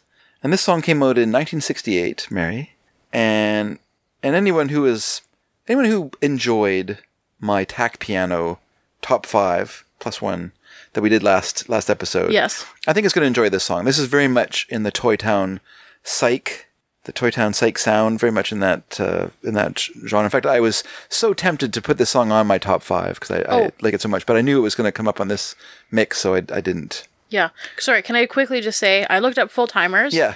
And according to rv-dreams.com, Yeah. um, full timers are people who RV full time, but I guess it's just like a term that they use, Yeah. right? Yeah. Um, so, yeah, this is like currently there are thousands upon thousands of full timers on the road. Some people report over a million. Though statistics show that the majority of them are retired couples over the age of 50, the demographics are changing rap- rapidly. Mm-hmm. Singles, couples, and families of all ages and income levels are giving up their traditional lifestyles to hit the road. Many full timers have been RVers or campers for years before going full time, but more and more people are becoming full timers with no RV experience whatsoever, like us. So I guess it's not like people who have an RV and use it for vacation. It's people who like live in it full time. Mm-hmm. Yeah. Like yeah. in Nomadland, right? Yeah. Yeah. Interesting.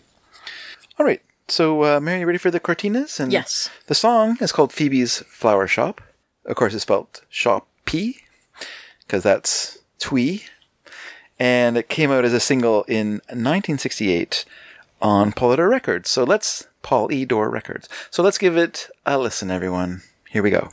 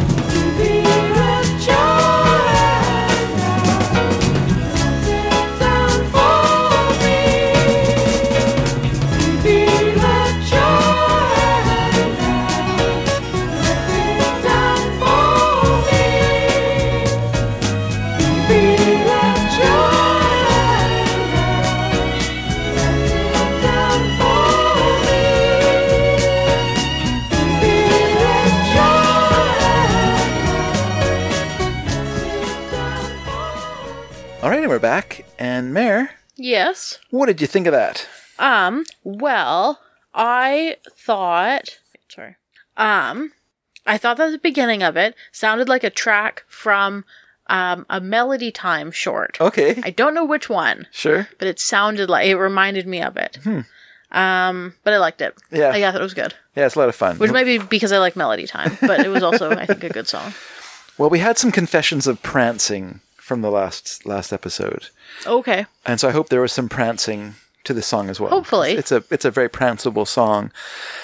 Um, the Cortinas, which I think is a great name. There, there's a car in England called the Ford Cortina, which was a car at this time period. And so I imagine that's where the name came from, I think anyway. They were founded in Hatfield, Hertfordshire. And Mary, as you know, if you if you go to the north in England, you have to go to Hatfield.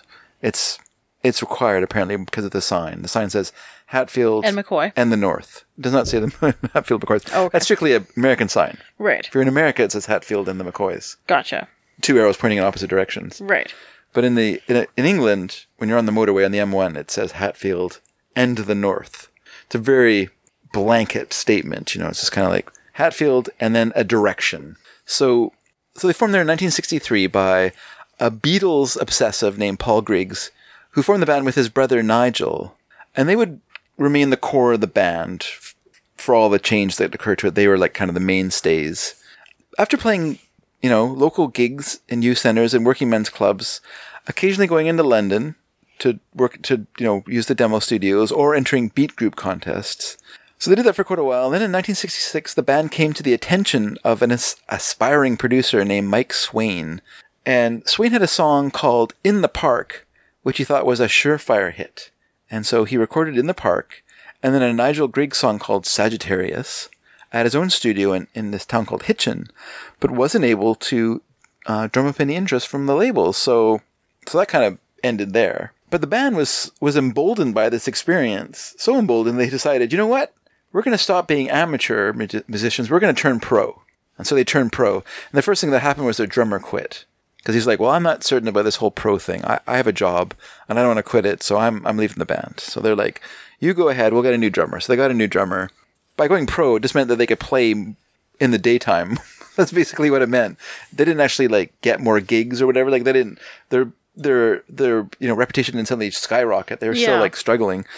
But they were playing at, at London's Lyceum Ballroom. I hope I don't know how that's pronounced, but that's how I pronounce it in my head. So that's how I pronounce it when I speak it. Lyceum Ballroom uh, in 1967, and the group was spotted by this producer, songwriter named Graham Dee, who worked for Polydor Records, and he said, "You guys are." Really good. I've got a couple songs that I've written, and I'd really like you to play them. And so they went into the studio, and they did two songs written by Dee. One was the song we heard, Phoebe's Flower Shop, and the B side, Too Much in Love. And then they recorded it, but despite some despite some airplay on radio, it didn't sell very well. oh, And so by this time it was 1968, and so the band decided that it was time to make changes to reflect the changing times. And so they retired the name the Cortinas, right, and they became Octopus. okay, So it was as Octopus they were playing, still playing live. They met a bassist named Tony Murray and a drummer named Nigel Olsson, who played in this band at that time called Plastic Penny. Nigel Olsson would go on to become Elton John's drummer. That's how I knew him before. I like when I was reading this, I went, "Oh, Nigel Olsson, oh, cool." Hmm. And so now Olsson and Murray were signed to Dick, Dick James Music, like Elton John was, and Right. so uh, that's probably how Nigel Olsson became the drummer. They were both kind of, you know, Dick James probably like, "Well, Nigel plays drums, so put him in your band, Elton. Come on." But Murray and Ol- Olsson offered to produce the group, and they eventually produced a single with two songs written by Tony Murray and Plastic Penny's vocalist Paul Raymond. But the single went nowhere, and let me just say, deservedly, it's not a very good single. However, the Murray connection paid off when Murray, now a member of the Troggs, was able to interest Larry Page, not the trolls. not the Trolls, the Troggs, short for troglodytes, which is kind of like trolls. But he was able to interest Larry Page, who was the manager of the Troggs and also the owner of a of a new record label called Penny Farthing Records, who we've mentioned before with other bands. So he talked them into signing Octopus to the label. So the group started recording, and they put out a single called "Girlfriend," and back with a song called "Laugh at the Poor Man." Girlfriend's a really good song, by the way, but it wasn't a success. But despite that fact, unlike in the past, in the early, you know, the mid '60s, early mid, early to mid '60s, when your single didn't do well, that was it. Your career was over. At this point, the album was king, and so even though their single didn't do very well, they were still making an album. They still made an Right. album. And so they continued to record. But in the midst of recording the album, the band's drummer, actually the band's third drummer by this point, quit to join another band with a promise promised an, a chance of an American tour. And so he left. And then the band's longtime rhythm guitarist also left at this oh, time. Oh wow. I was gonna say it's always the drummers, huh? Yeah, it's the drummers. So the Griggs brothers, of course, are like, we're in the middle of recording like an, an album. So they're like, let's get a new player. So they got it. So, so uh, they got a new drummer. And then they brought in, instead of bringing in a rhythm guitarist, they brought in an organ player. And so they kind of changed their sound a little bit. So they, they kind of toured around through 1970, kind of got together as a band. And then they went back into the studio and continued recording. They put it in another single called The River, which is a, quite a good song, and it's in a lot of like psychedelic collections. If you have Right. like the Rubble collection, it's in there. But it's an, it's uh, it's a kind of a standby for for psychedelia, for especially late 70s kind of hard hard rock and psych- psychedelia. It went top 10 in Italy, which is pretty good. So they Yeah. were pretty excited by that. So they thought, you know, but once again, in England though, the record didn't really sell very well. But they did put out the album.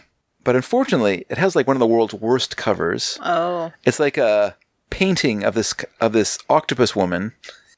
It's really corny. And then the it was a gatefold sleeve, so the band's like, "Cool, we're gonna be featured in a gatefold sleeve in our album. This will be awesome, like the Beatles on Sgt. Pepper." Yeah. you'll fold it open. There'll be like this picture of all four of us. This will be great. Yeah. No, we're gonna put a painting of this octopus woman laying reclined on the ground. Huh. Uh, it's gonna be really fantastic, guys. It's gonna look great. Sounds not great. It wasn't great. No. And then the distribution for the album was also terrible. So even in pockets where the band was really popular, like say Nottingham, they still had to like people who were fans there still had to order the album in. They couldn't just go to the record store and find it. That's you know? silly. What's So- the what's even the point of making an album then? Yeah, exactly. I never understand that. Like you're investing all this money Yeah. into them making the album. Yeah. Like why why are you not giving them all the opportunity that they can to It's make that money back? It's not necessarily the fault of the record label. It could just be the fact that because they're a small label, they're relying on other me- means of distributing their albums. So they might they might have a deal with a bigger company to distribute the albums. But unfortunately, to that bigger company, your little record label has very little importance, Right, right? yeah. And so you find your records aren't really getting the best the best Mm-hmm. distribution, and so it's it's always a battle. I mean, your real hope is that you're gonna have like a big hit out of a group. Yes. It's like irresistible and, and on radio and becomes a big smash. Yeah. And then, you know, you can build from that. But unfortunately, Octopus has never really like hit it big that way, you know. Um, so like I say, despite despite some interest in Europe, the band just really couldn't uh, couldn't keep keep it going. Like the momentum just started to, to to go. They limped on for a short time and then they broke up. Uh, and they went their own ways. They went on to play in other bands. Most interestingly to me is the fact that the their fourth drummer, this guy named Martin Green, and Nigel Griggs, the bassist in, in the group, they eventually joined New Zealand's ba- Split Enz, who were like this kind of really popular new wave band when I was a youngster. Uh, they joined them in 1976 and 1978, respectively. So I think when Green joined as drummer, he probably rec- recommended Nigel Griggs because they were played together as a rhythm section. So he's like, well, I know a really good guy. He should get him in. So I thought I'd play a song by Octopus just because I've been playing songs by these groups that are kind of different and stuff like that. So this is them. So we've heard them as Phoebe's Flower Shop, the Cortinas. So let's listen to them now as a more kind of, you know, progressive rock kind of sound. Uh, this is a song called Rainchild from their self-titled album Octopus, which was released in 1971. Let's give this song a listen, everybody.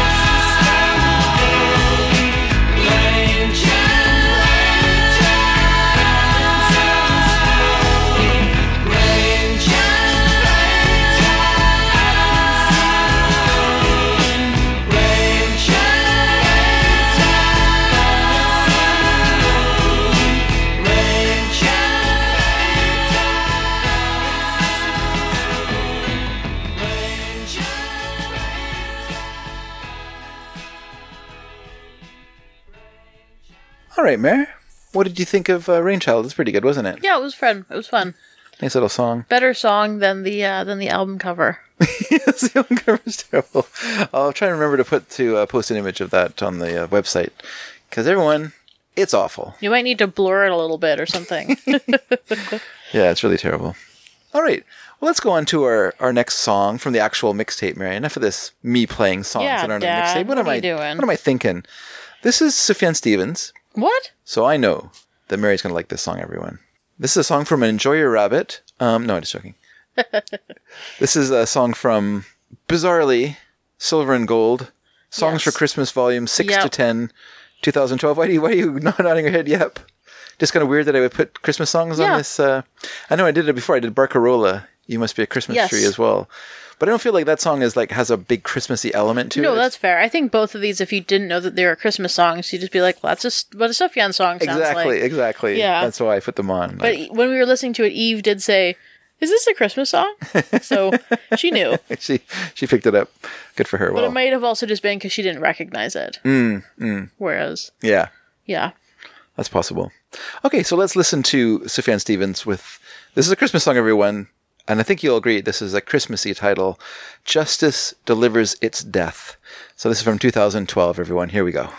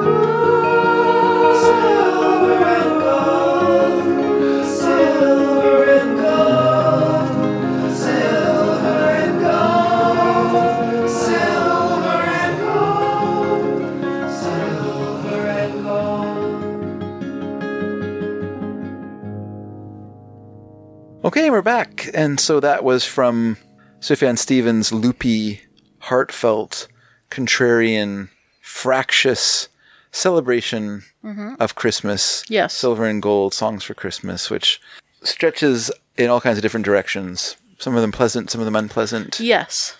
But that song, I think, is a beautiful, beautiful song. What do you think of it, Mary?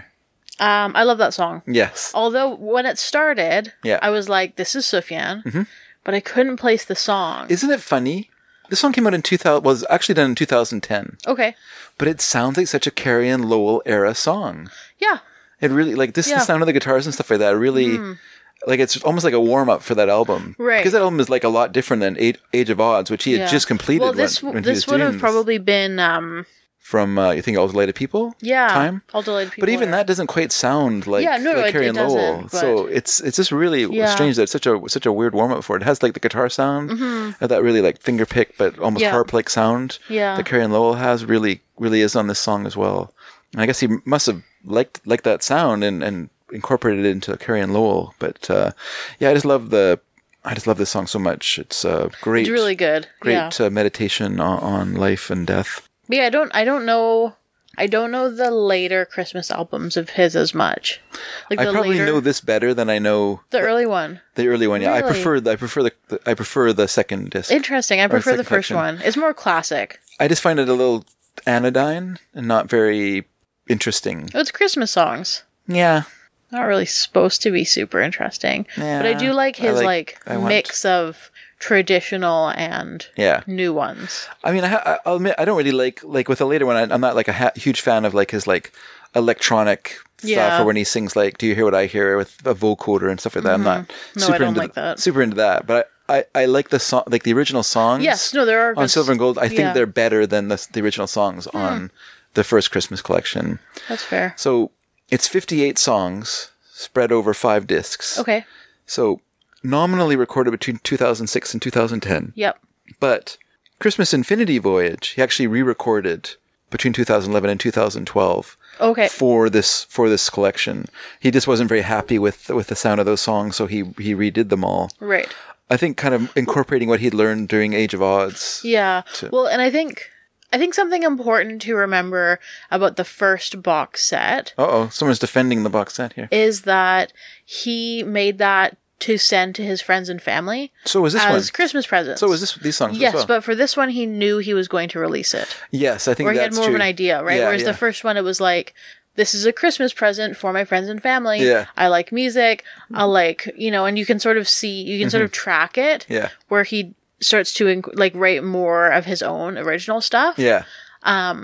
Whereas I think when he got to this one, he knew that he was probably going, like most likely true, going yeah. to. Yeah. Whereas for the first one, when he first started doing them, I doubt he was like, oh, like I eventually I'll, you know, do this enough and then I can put them out, right? It was just like, oh, like here's like six songs, songs Yeah. that I'm putting together, and like, you know, and then it was, you know, well received. I imagine and he did it again the next year, and then it became a tradition. Yeah. Um, whereas for this one, he sort of he, I imagine, planned it out a bit more.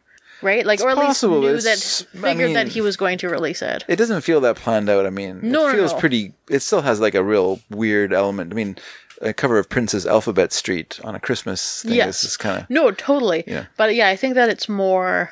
I just think that it's different. I think that that's a difference between it, right? For sure, for sure. Whereas, like, yeah, when you're saying like the ones that are original might be a little bit more well thought out, mm-hmm. or like more interesting. Mm-hmm. Might could be that because it wasn't. Yeah, yeah, they were like written for pu- public release sure. as opposed to just like for his friends and family. Partly It that was I like think. here's a funny song about an elf dance. I think partly that, and I think also it's not aiming to please as much. So a song like "The Boy with a Star in His Head" or "Child with a Star in His Head," Yeah, you know, with its 15 minute long electronic coda, is not trying to, you know, isn't meant like a, hey everyone, let's put this on on Christmas morning and listen to it. yeah, yeah, this is more, this is more like, this is what I'm, where I am right now. This right is now. challenging. This is, this is my diary of Christmas, you know, Yes. and, and this is this is where I'm at. This is how Yeah. I, I'm feeling about Christmas right now. It's not the joy that I had in previous years because of what I'm going through personally. yeah, yeah, Yeah, Um, it, so Justice Delivers Its Death is interesting because it's, it's not entirely an original song. okay, So there's a Johnny Mark song called Silver and Gold, which uh, Sufjan, kind of like what he did with All Delighted People, where he repurposed Paul Simon's uh, Sounds of Silence or Sound of Silence into the song. He does that this as well. He takes Right. Silver and Gold by Johnny Marks, who al- also wrote Rudolph the Red-Nosed Reindeer, because he was the brother-in-law of the guy who wrote the original story. okay, Marks also wrote Silver and Gold for the the television uh, production of Ru- Rudolph the Red-Nosed Reindeer. He wrote the songs for that as well. Cool. So Silver and Gold was sung by Burl Ives in that. Yeah. And so silver and gold, of course, is one of the lines in the song. And then also, but also, what value uh, do we place on on Earth, or what? You know that line in this? I can't remember the exact line now. I I always think I'll remember that lyric. Why would I think that? Because I can never remember anything. But Is that in the Sufjan or in the original? it's in both versions, yeah. If you look up Silver and Gold, the Johnny Marks one, you'll find you'll find like in the very first verse of the song, it asks, um, "What value do we place on what value do we place here on Earth, uh, Silver and Gold?" And the, uh, which um, then Sufjan reworks that into asking questions about aging and and death and stuff. Oh like yeah, that. he says, "So silver and gold, silver and gold. Everyone wishes for silver and gold. How do you measure its worth? Yeah. Just by the pleasure it gives here on earth." which Sufjan uses as a part of of silver his ver- version of Silver and Gold, which doesn't really track in terms of the rest of the lyrics. The Johnny Marks version doesn't sing about aging and death and, and things like that. You know. Well, yeah, the it, this is is just two stanzas or whatever. yeah, yeah, But the next one is silver and gold, silver and gold means means so much more when I see silver and gold decorations on every Christmas tree. yeah. So his is more like I mean, it's still a comment on the idea of us having this, like attaching an in, uh, like an intrinsic value to something that is Yeah. like kind of random. yeah, Yeah. and then the idea of of it, the value of it truly being in its aesthetic pleasure Yeah. of seeing it in, in, as used as decoration. yes. rather than used as a way to oppress people or Yeah, or like the whatever, yeah. joy the joy should like gold and silver what we get from it should not be Yeah, like money or jealousy but should be joy in seeing it used yeah, yeah, a- on a Christmas tree, Yeah. Mm-hmm. right? For something that is like joyful or that should be inherently joyful, Yeah, right? Like yeah. Christmas time, time of celebration, time of coming together with family and friends. sure.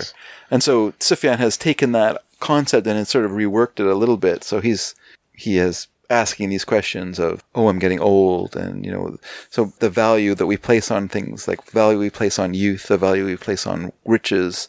You know, these are all questions that, that we have that the song asks. You know, and what value those things have on your, on Earth. It's a very beautiful song, anyway.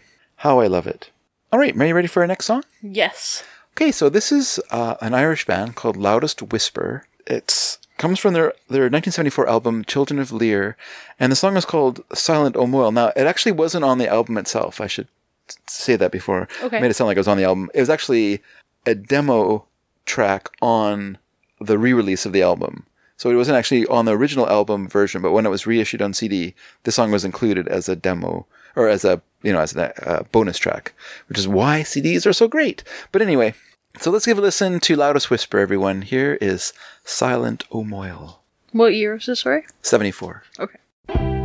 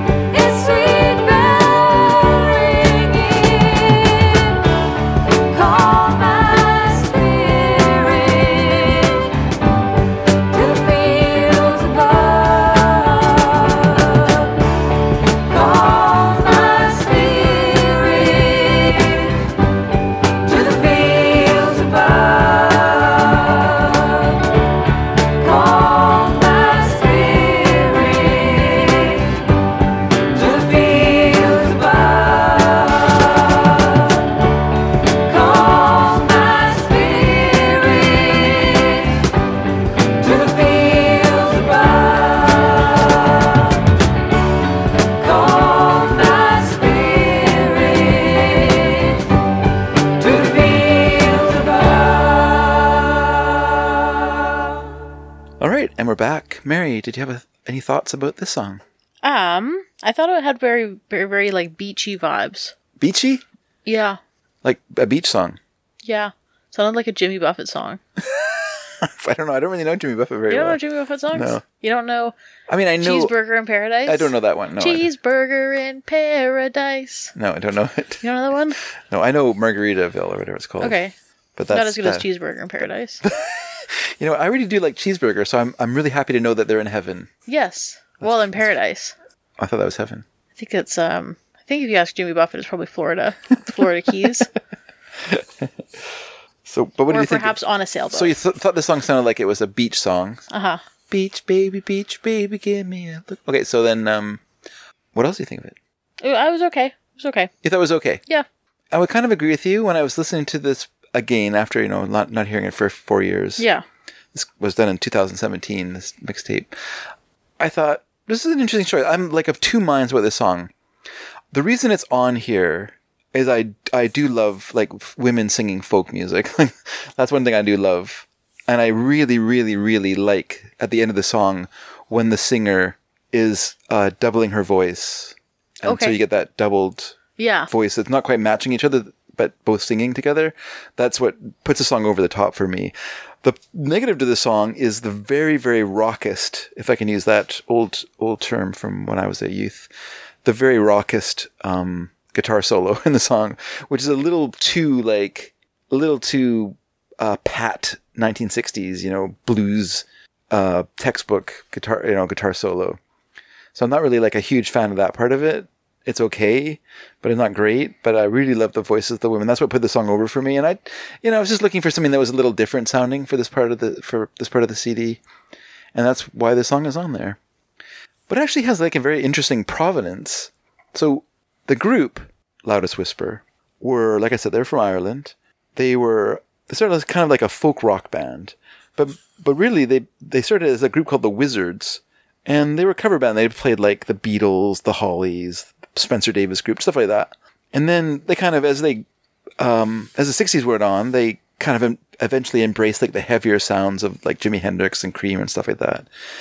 And then so they kind of like when they changed they changed the name from the Wizards to Loudest Whisper because Loudest Whisper was like supposed to like indicate the two elements of the band. So like the whisper of folk rock, of their folk, you know, the Irish folk origins of the group or elements of the group, and then the the loudest whisper, the the, the heavy kind of rock sounds as well. Now its folky elements were from their guitarist vocalist, this guy named Brian O'Reilly, who was really influenced by American groups like the Lovin' Spoonful and the Mamas and the Papas. That's where he really liked. And so he was the group's primary songwriter. And in the early 70s, O'Reilly began exploring Irish folklore. And so in 1972, he composed a musical based on the legend of the Children of Lir. So the story of the Children of Lir, the, the story involves a guy named King Lear. Now, does that name sound familiar to you? If Shakespeare, King Lear? as in Shakespeare might have borrowed this name for his story, which doesn't really have anything to do with the Irish legend, but I feel like he might have drawn the oh, name Oh, from this okay. from this story. Because in the King Lear, the story, the Irish legend, he has four children with a with a wife whom he loves, but she dies when she gives birth to their twins, hmm. and so he remarries the daughter of another uh, daughter, like a, he remarries the sister, I should say, of the of the woman who died, of his wife who died. And so, but this woman become is jealous of the children, Yeah. and so she decides she's going to kill them. Okay. And so she takes them to this place, and where she orders her underlings to kill the children, but they refuse to do so. Right. And so, Got some got some Snow White and the Huntsman there. yeah, and but instead of just a but it's, as a slight twist to that, when they refuse to kill kill them, she then transforms them into swans, and curses them to spend three hundred years at three different bodies of water. Three hundred years each, or three hundred years across? all together, but Okay. 300 years at each one. So 300 years at this place, Right. 300 years at the Strait of Moyle, Okay. which is the a narrow band of water between Ireland and Scotland, mm-hmm. and then 300 years out of another one. So 900 years altogether. Right. And then in the story, they are bef- these swans are. Bef- they also sing. They all they can do though is sing in their human voices. Okay. They sing these sad songs Right. as these swans, and they're befriended by it by a monk.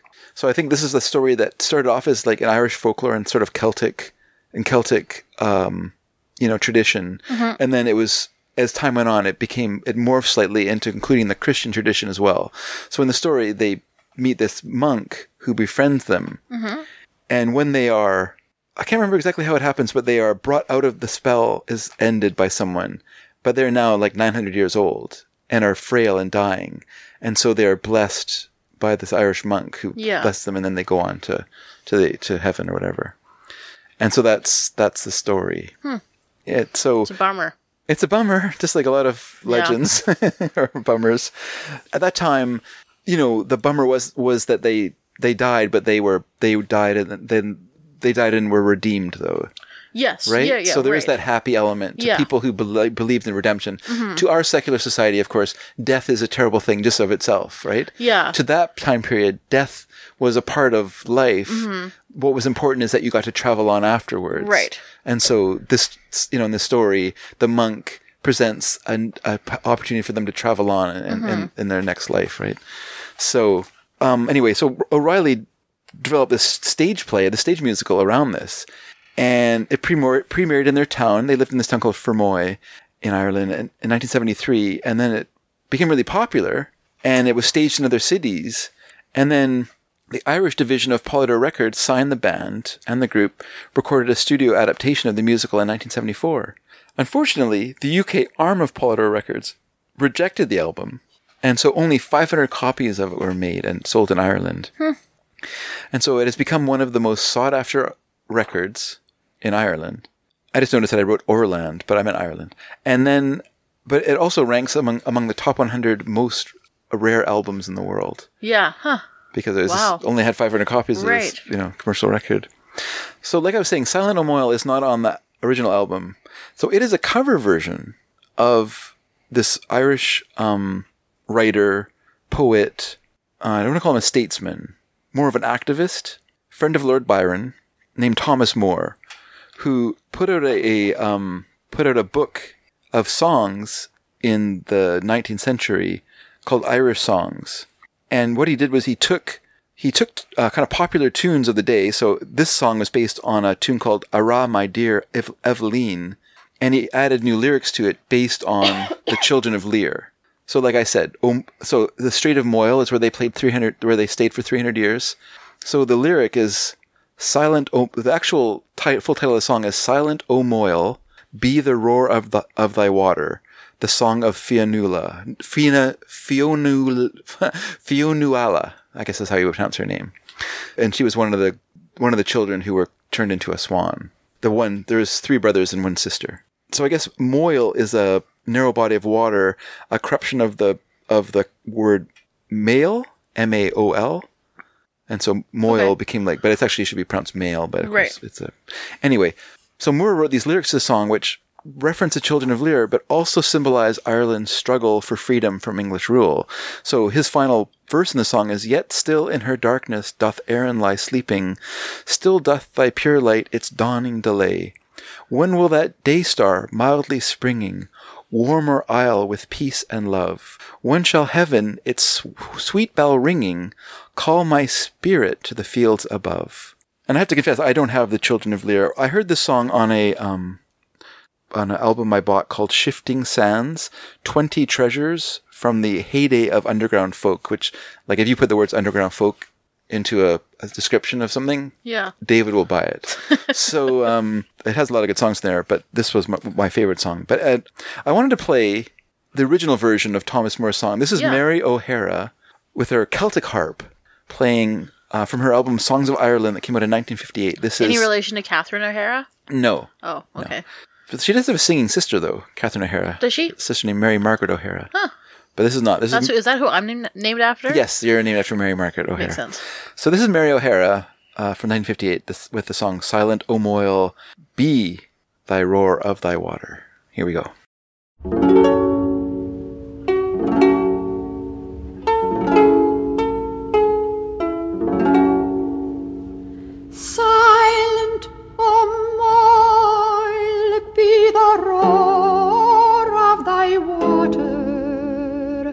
Break, naughty breezes, your chain of repose,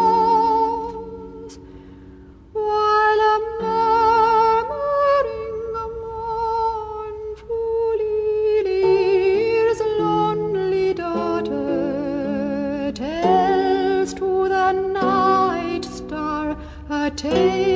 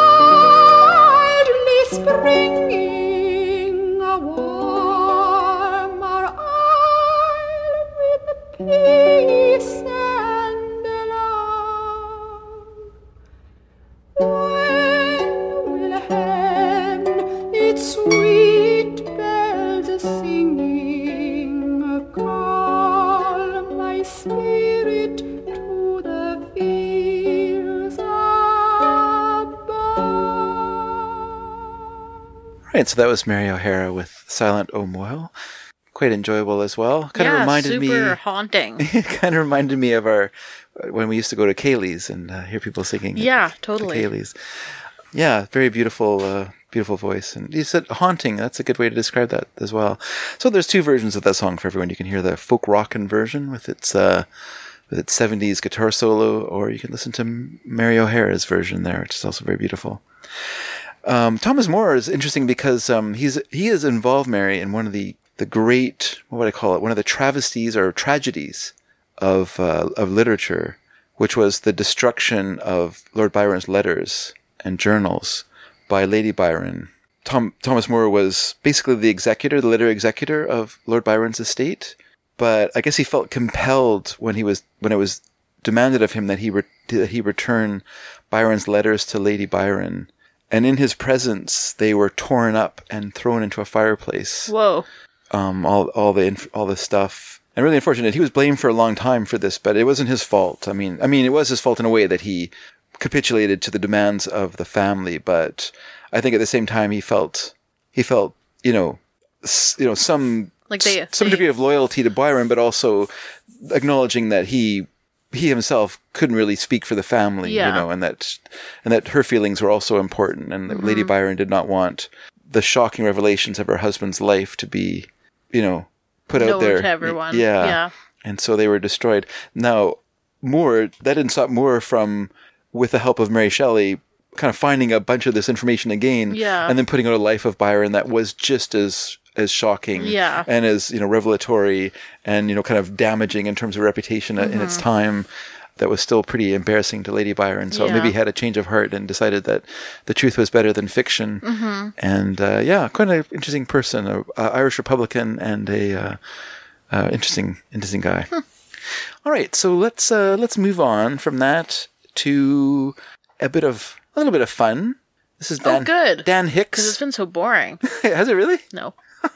Dan Hicks and his Hot Licks from their—I want to call it their first album. This is not truly their first album, but I think I do kind of think of it as their first album. This is from Where's the Money? Came out in 1971, and the song is "Is This My Happy Home?"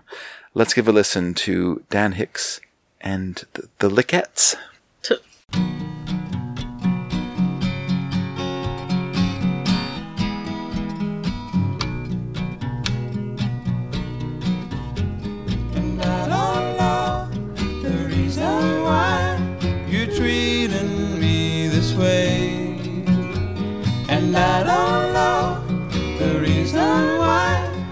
Sky is blue, and so am I. And I don't know the reason why the things you say have made me think I'm losing you, losing you. The kitchen sink is dirty. The baby has to burp. Your hair is an awful maze. It's been that way for days. The little things you don't pick up, like a ringing telephone, has set my mind to wondering is this my happy home? And I don't know the reason why you're treating me this way. And I don't the reason why the sky is blue and so am I. And I don't know the reason why the things you say have made me think I'm losing you, losing you. And dinner, when there is one, has been the kind. The dogs and cats play on the floor, and then they do some more.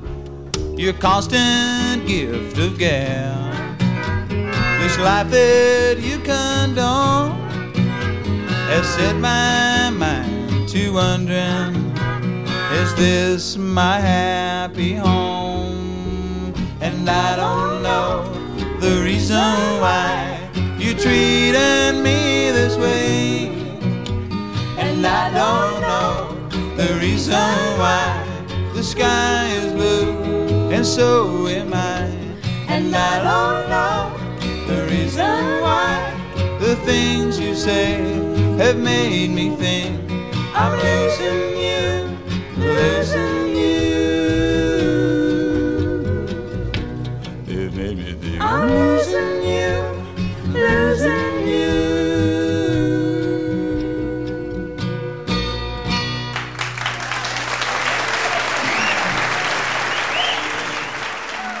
and we're back. Mary, Yes. thoughts on Dan Hicks and his hot licks? Um, I liked it. I think it's a very, I you know, as a person who loves harmonies, I think this song really has some lovely harmonies in Yes, the, in yeah, the like the those parts are so fantastic. Mm-hmm. Yeah, when he's like singing on his own, Yeah. I don't love it as much. It's Yeah. a little too like talk singy mm-hmm. for me. Mm-hmm. Yeah, he wasn't the strongest singer in the world. Yeah, for sure, for which sure. which definitely you can tell. Yeah. because I feel like people who are often not super strong singers do that kind of talk singing style. yeah. yeah. and it's like I know why they're doing it, but it just doesn't sound as good, Mm-hmm. yeah, right? yeah. yeah, I mean, it's partly that, and it's also partly the style that he was, uh, what he was playing, which is kind Yeah. of a, a kind of a swing, you know, with a with a with a bit of like that kind of jump, that kind of jump jive or whatever sound, you know, like songs from that from that time period, you know, like Louis Jordan and people like that. A lot of those songs were kind of speak singing songs as well. Yeah, when when he's singing with uh, Naomi Eisenberg and Maryann Price were the name of the Lickettes, and they have wonderful voices, and and uh, and it's just what's in like I if people were when people were listening to this, I wonder if they realized it was live until we heard the applause at the end of the song, because I cut out I cut out the introduction that he says Oh, at the yeah. beginning of the song, and I'm often I've often kind of thought to myself uh, I wonder why this album doesn't get like a more props for its wonderful live recording of a band. Like this was recorded at the Troubadour. Um, have you did you see Rocketman? Rocket Man. Yeah. yeah. I think I watched it like three times. Oh, okay. Duncan really liked it. Oh, okay. So, yeah, That's, that's good. Yeah, I think it's really great. And there's that scene in the film where he he has his American debut at that club in L.A. and he kind of like elevates up on the piano in the Yeah. sequence. That's the Troubadour. That's Oh, the scene that it takes place in. And so that's where this was recorded. And I think Dan Hicks and the Hot Licks did an album before this one called it was called um well later it was released as early recordings. I don't think that's how it first came out, but anyway, I have it as early recordings. And then I have a later on a later CD whoops CD um reissue that adds more tracks to it called The Most of Dan Hicks and His Hot Licks. That's why CDs are great. But anyway, um, it has, uh, so that was like the first album that came out, but it, it didn't sell very well. It didn't what didn't catch on. Okay. But I think that they really understood what to do with this one, which was have them in their environment, which is a live environment where you know Dan Hicks can do his his dry wit introductions to all the songs and stuff like that. There's a part in the thing where he goes, "I know you think it's easy to be up here singing, but it's not. It's really quite hard. Thank you." You know, just stuff like that. You know, Yeah. just like these little jokes and stuff like that that he puts into songs. He when he's introducing this song, he says, uh, "This guy's kind of mad at his wife." Da da da. And he goes, I'm, "I guess I should say his old woman." because that was like the thing to say at that time. You Yeah. know, my old, or no, sorry, my old lady. I shouldn't say old woman, old lady. You know, my my old lady. Da da da. You know, like so. That was like the the thing. It's just full of full of that, you know, and so you get the thrill of them playing live. So you can feel like the breakneck when, especially when they're playing like faster songs, like I feel like singing or Where's the Money, where you know, like um the uh, violin player whose name was gosh darn it, I should remember this because he's so great. Why can't I remember his name? Bass player was Jamie Leopold. The Sid Page. Sid Page was the violinist and just so fantastic, you know. And he was actually the second violinist. The first one was a guy named David Laflame or Laflamme, Okay. who left the group to form It's a Beautiful Day. And then Sid Page came in, but and lucky for lucky for uh, Dan Hicks because Sid Page is like this maestro of the the the violin. And when you Oh, listen to him play, like there's parts where he does these wonderful like segues in and out of like solo into the song and stuff. They're just like masterpieces of of of of uh, violin playing or fiddle playing that are so great. And uh, yeah, just really good stuff. Really fantastic. I'm gonna put a clip on the on the website of them singing live on the Flip Wilson show, and you can see like the appeal at that time period. I mean, I'm I'm sure parents saw them and were like these damn hippies, but when they were playing, they're probably like, oh, these guys are really good because you know they were playing like this old fashioned music, but they were super popular at the time because they were entertaining Yeah. you know, and like they were on Don Kirshner's rock concert, and they were on Midnight Express and stuff. Eh, that what it's called? Midnight Express? Mi- No, not called Midnight Express. I'm thinking of the movie Midnight Express. I'm getting mixed up with Midnight Special. Midnight Meat Train. Not Midnight Meat Train. Oh. thank you though. Thanks for your help. No, you're, you're welcome. Yeah, no, I really appreciate it. trying to be helpful. Yeah, no, you were So- totally helpful. I really Yeah. appreciate it, but it wasn't what I was thinking of. But Oh, thank you okay. anyway. I really appreciate Yeah. that you threw that name randomly out there. Yeah, uh, you're midnight midnight ex- uh, special was like a, a concert Mm-hmm. show, right? So it'd have live bands playing in, in a in a setting with a you know an audience, and then you know, but they would have like three or four different bands, you know, and it was a really good show because I was on reruns when I was a teenager, and I used to watch it all the time because it was like a great way to see Bam. all kinds of different bands. They, they would have like Heart, but Mm-hmm. they'd also have like LaBelle, you know, and then they'd have like Dan Hicks and the Hot and his Hot Licks. Yeah. And then they would have whoever, Aerosmith or whatever, you know, just Yeah. like a good mix of interesting Cool. stuff. But anyway, all right. Did LaBelle do Lady Marmalade? They sure did. Yeah. More importantly, they did night. They did Nightbirds. I love that song. Mm-hmm. So let's uh let's go into next song, Mary. okay, this is our last song. this is not our side? last song. This is not our last song. This is the Go Betweens Oh, with uh, "Draining the Pool for You" from their album Spring Hill Fair. That came out in 1984. Another album from 1984. I obviously was feeling feeling my youth when I was doing this album. I was like, you know what? I want to remember what it was like to graduate from high school. What a disappointing time. Anyway, let's listen to the Go Betweens, everyone. Here we go, Betweens.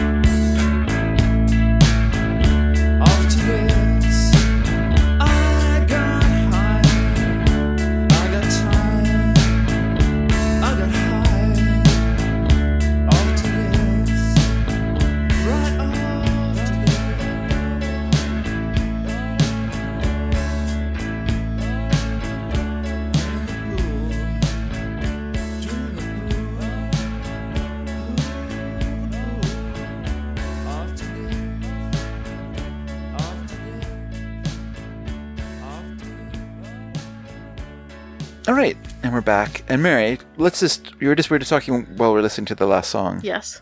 I hope everyone enjoyed the go betweens. We'll just we'll get Mary's opinion in a second. So what happened? You got a little mixed up because Well, this so is so the problem is The problem is yeah that dad burns the CD for me Yeah. on just like a cheap CDR. yeah. Um, and I don't get the list, like the names of the the songs or the artists. I could send them to you, but there was some point where you decided that you didn't want me to send you the song titles No, no, anymore. I never said that. You did. You said, "Oh, I kind of like to not know who they are." You said that to me one time, and I was like, "Oh, okay. I guess I won't send you the song because I'd be, I'd happy to be, I'd happily send you the song." well, songs." no, I mean it's nice to have just so I can sort of yeah, attach it, right? Sure, sure. Um, I'll do that from now on. Then I'm sorry. Okay, Even though no, we're near the end of the whole uh, that's thing. okay. Um, so I and but then Dad, whenever I'm like, "Oh, are we on song number four? He's like, "I don't know."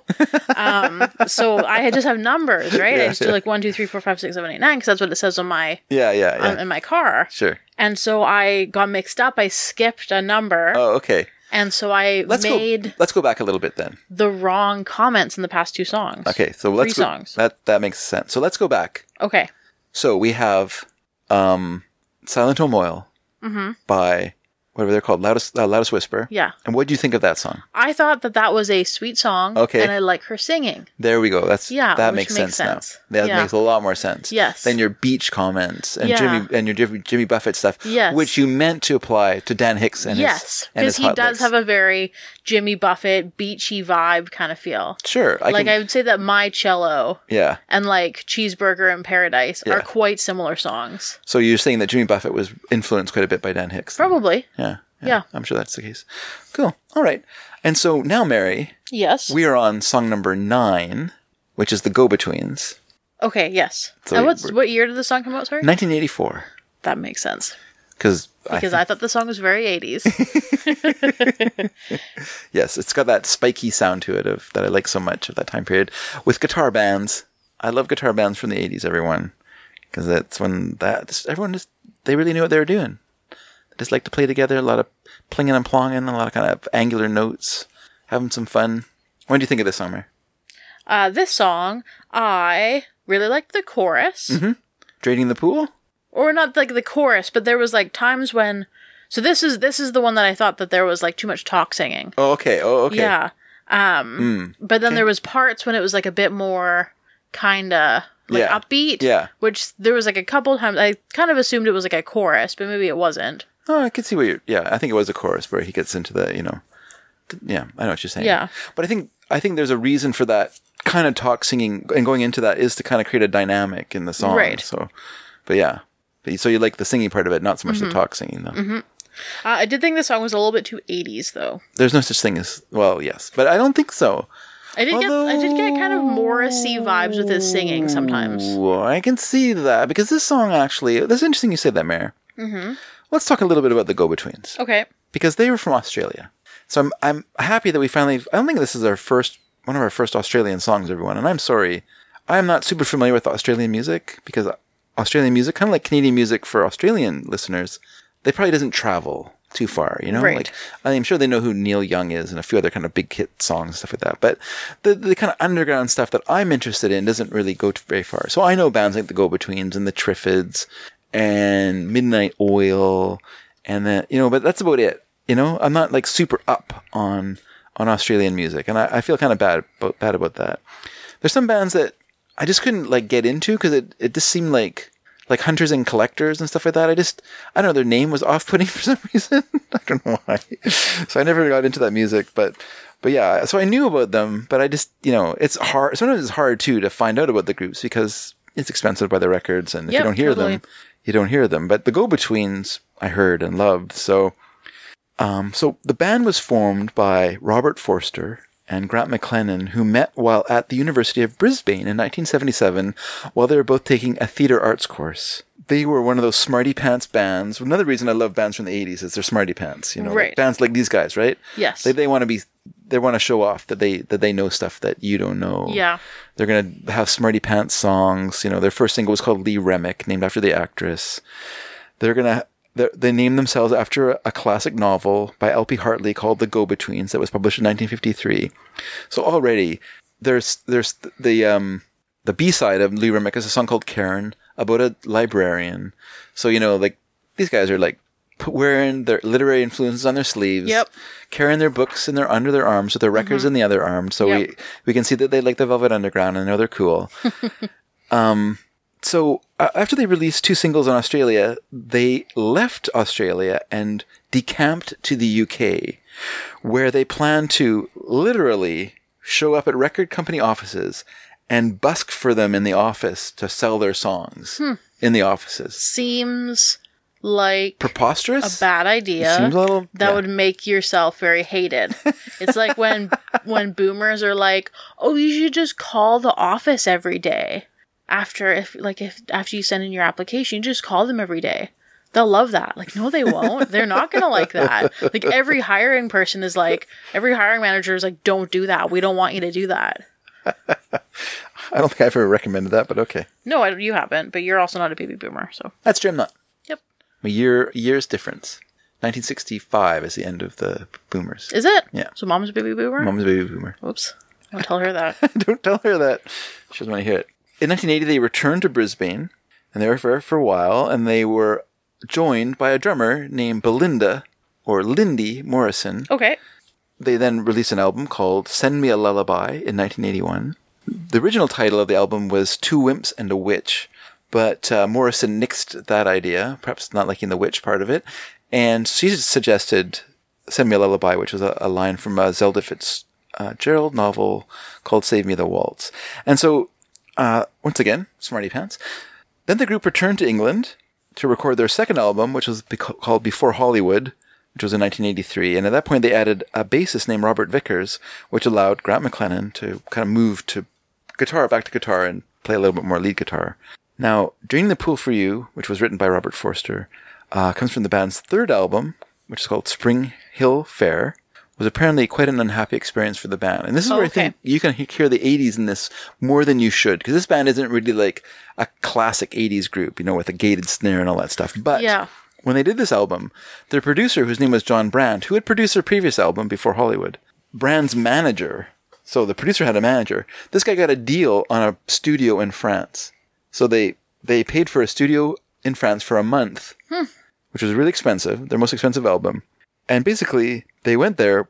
They went to this uh, studio called Miraval Studios, and the band assumed they would just set up and play like they had before. Yeah. But oh no, John Brand was like, "This is a real album now. We're gonna get serious, you guys. We just can't do like a simple setup of you sitting around microphones playing. Ridiculous. What do you think this is? The '60s? No, no. He had programmed rhythm tracks for the songs, for about half the songs for the album, which led to conflicts between him and Lindy Morrison, who of course was the drummer, and was like, "I don't want to. Pl- Why are there rhythm tracks? I'm the drummer." And also, she claimed that Brand put the moves on her at this point, and she rejected him, and so he was mad at her. So he spent the entire first week trying to gate the drums Okay. and set up a click track for her to play to Right. so that his programmed bit rhythms would work. And then also relationships in the band had kind of soured as well. Everyone was fighting Yeah. and trying to vie for Forster and McLennan were both vying for control of the group. Right. And the thing was, Forster was didn't write as many songs as McLennan did. McLennan was like would write fifteen songs to Forster's 5 Mm-hmm. But the albums were always evenly divided in songs. Right. So McLennan, I think, felt kind of stifled Yeah. he wasn't getting all the songs that he wanted on the albums. Forster, you know, wanted was kind of pushing his songs forward as being better, and and yeah, so the relationships were kind of soured a bit in that yeah, way. Yeah, that seems like not the best working environment for anyone involved.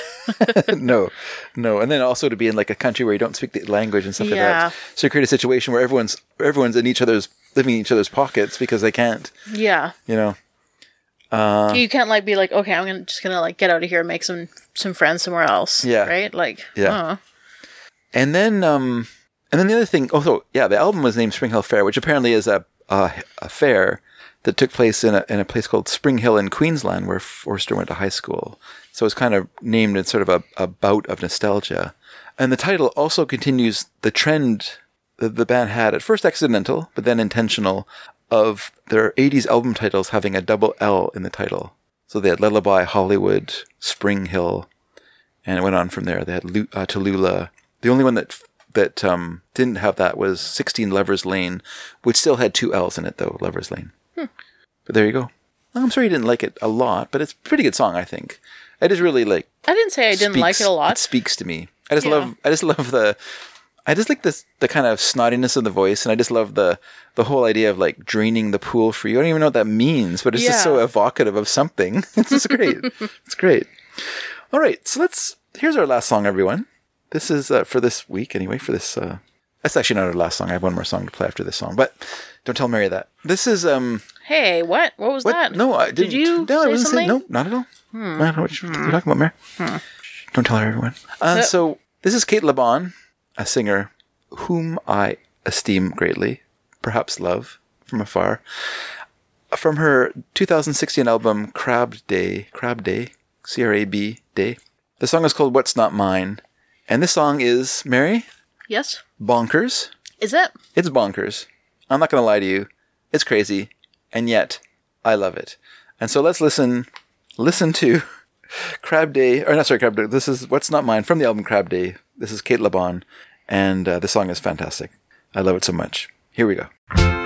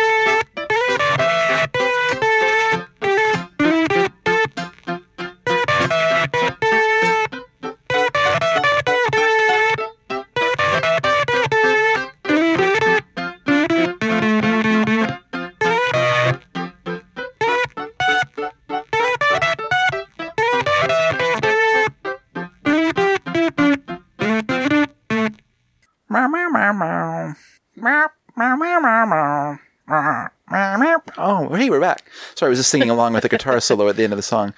So, Mary, what do you think of uh, "What's Not Mine" by uh, by Cate Le Bon? I, I liked it. Yeah, Yeah, It's it was like a long song. Yeah. but I thought it was really interesting throughout. Mm-hmm, Yeah, it's weird because it's a really simple song. Like the drums are just like through the whole song. It's very repetitive. Obviously, it's repetitive in lyrics, repetitive in song structure, and then it has that crazy guitar solo at the end of the song, and it's just great. It's just great in every way. Well, I'm glad you enjoyed it. Glad you enjoyed it. We've talked about Cate Le Bon in the past, so I, I'm not going to go too, too much into her into her oeuvre, but I will say that before she started working on Crab Day, the year before this, she worked with a guy named Tim Presley in a little group they put together called Drinks, all capital letters for some reason. And they put out an album called Hermits on Holidays. Cate Le Bon found doing that album with Presley really freeing because he worked in a different way than she had before. Like, before that time, she would carefully construct her lyrics, and then she would write the music for these lyrics. okay. But Presley worked differently. He would put together the music, and then he would just apply the lyrics after that to, Right. to whatever he had created. Yeah, And he would allow the song structures to, to kind of suggest what the lyrical content Right. would be. And she found that really fascinating. And so when she came to do Crab Day, she just changed her working methods entirely and started like creating these little song structures that weren't even necessarily put uh, whole songs. She would just like create these little capsules and then put them together into other songs and then add the lyrics on afterwards. Quite often, after the, the backing track had been recorded, then she did, then she actually sang the, the, the lyrics for the song. So I think that's kind of interesting as well. So, so I thought I'd play Mary as our final song of the night. I thought I'd play a song from Drinks okay. from their 2015 album Hermits on Holiday. This this song is called I believe the song is called "Shots," No. I think and you're it goes thinking like this: Oh, "Shots, shots, shots, shots, shots, shots, shots, shots." I think you're thinking of L M F A O L Y O L N A N, Uh-huh. which is different. Yes. This is Drinks, Okay. or if you prefer, D R I N K S. Yes, I do prefer that. I like to spell everything out, like I'm in a spelling bee. and the song is called Laying Down Rock. So here we go, everyone.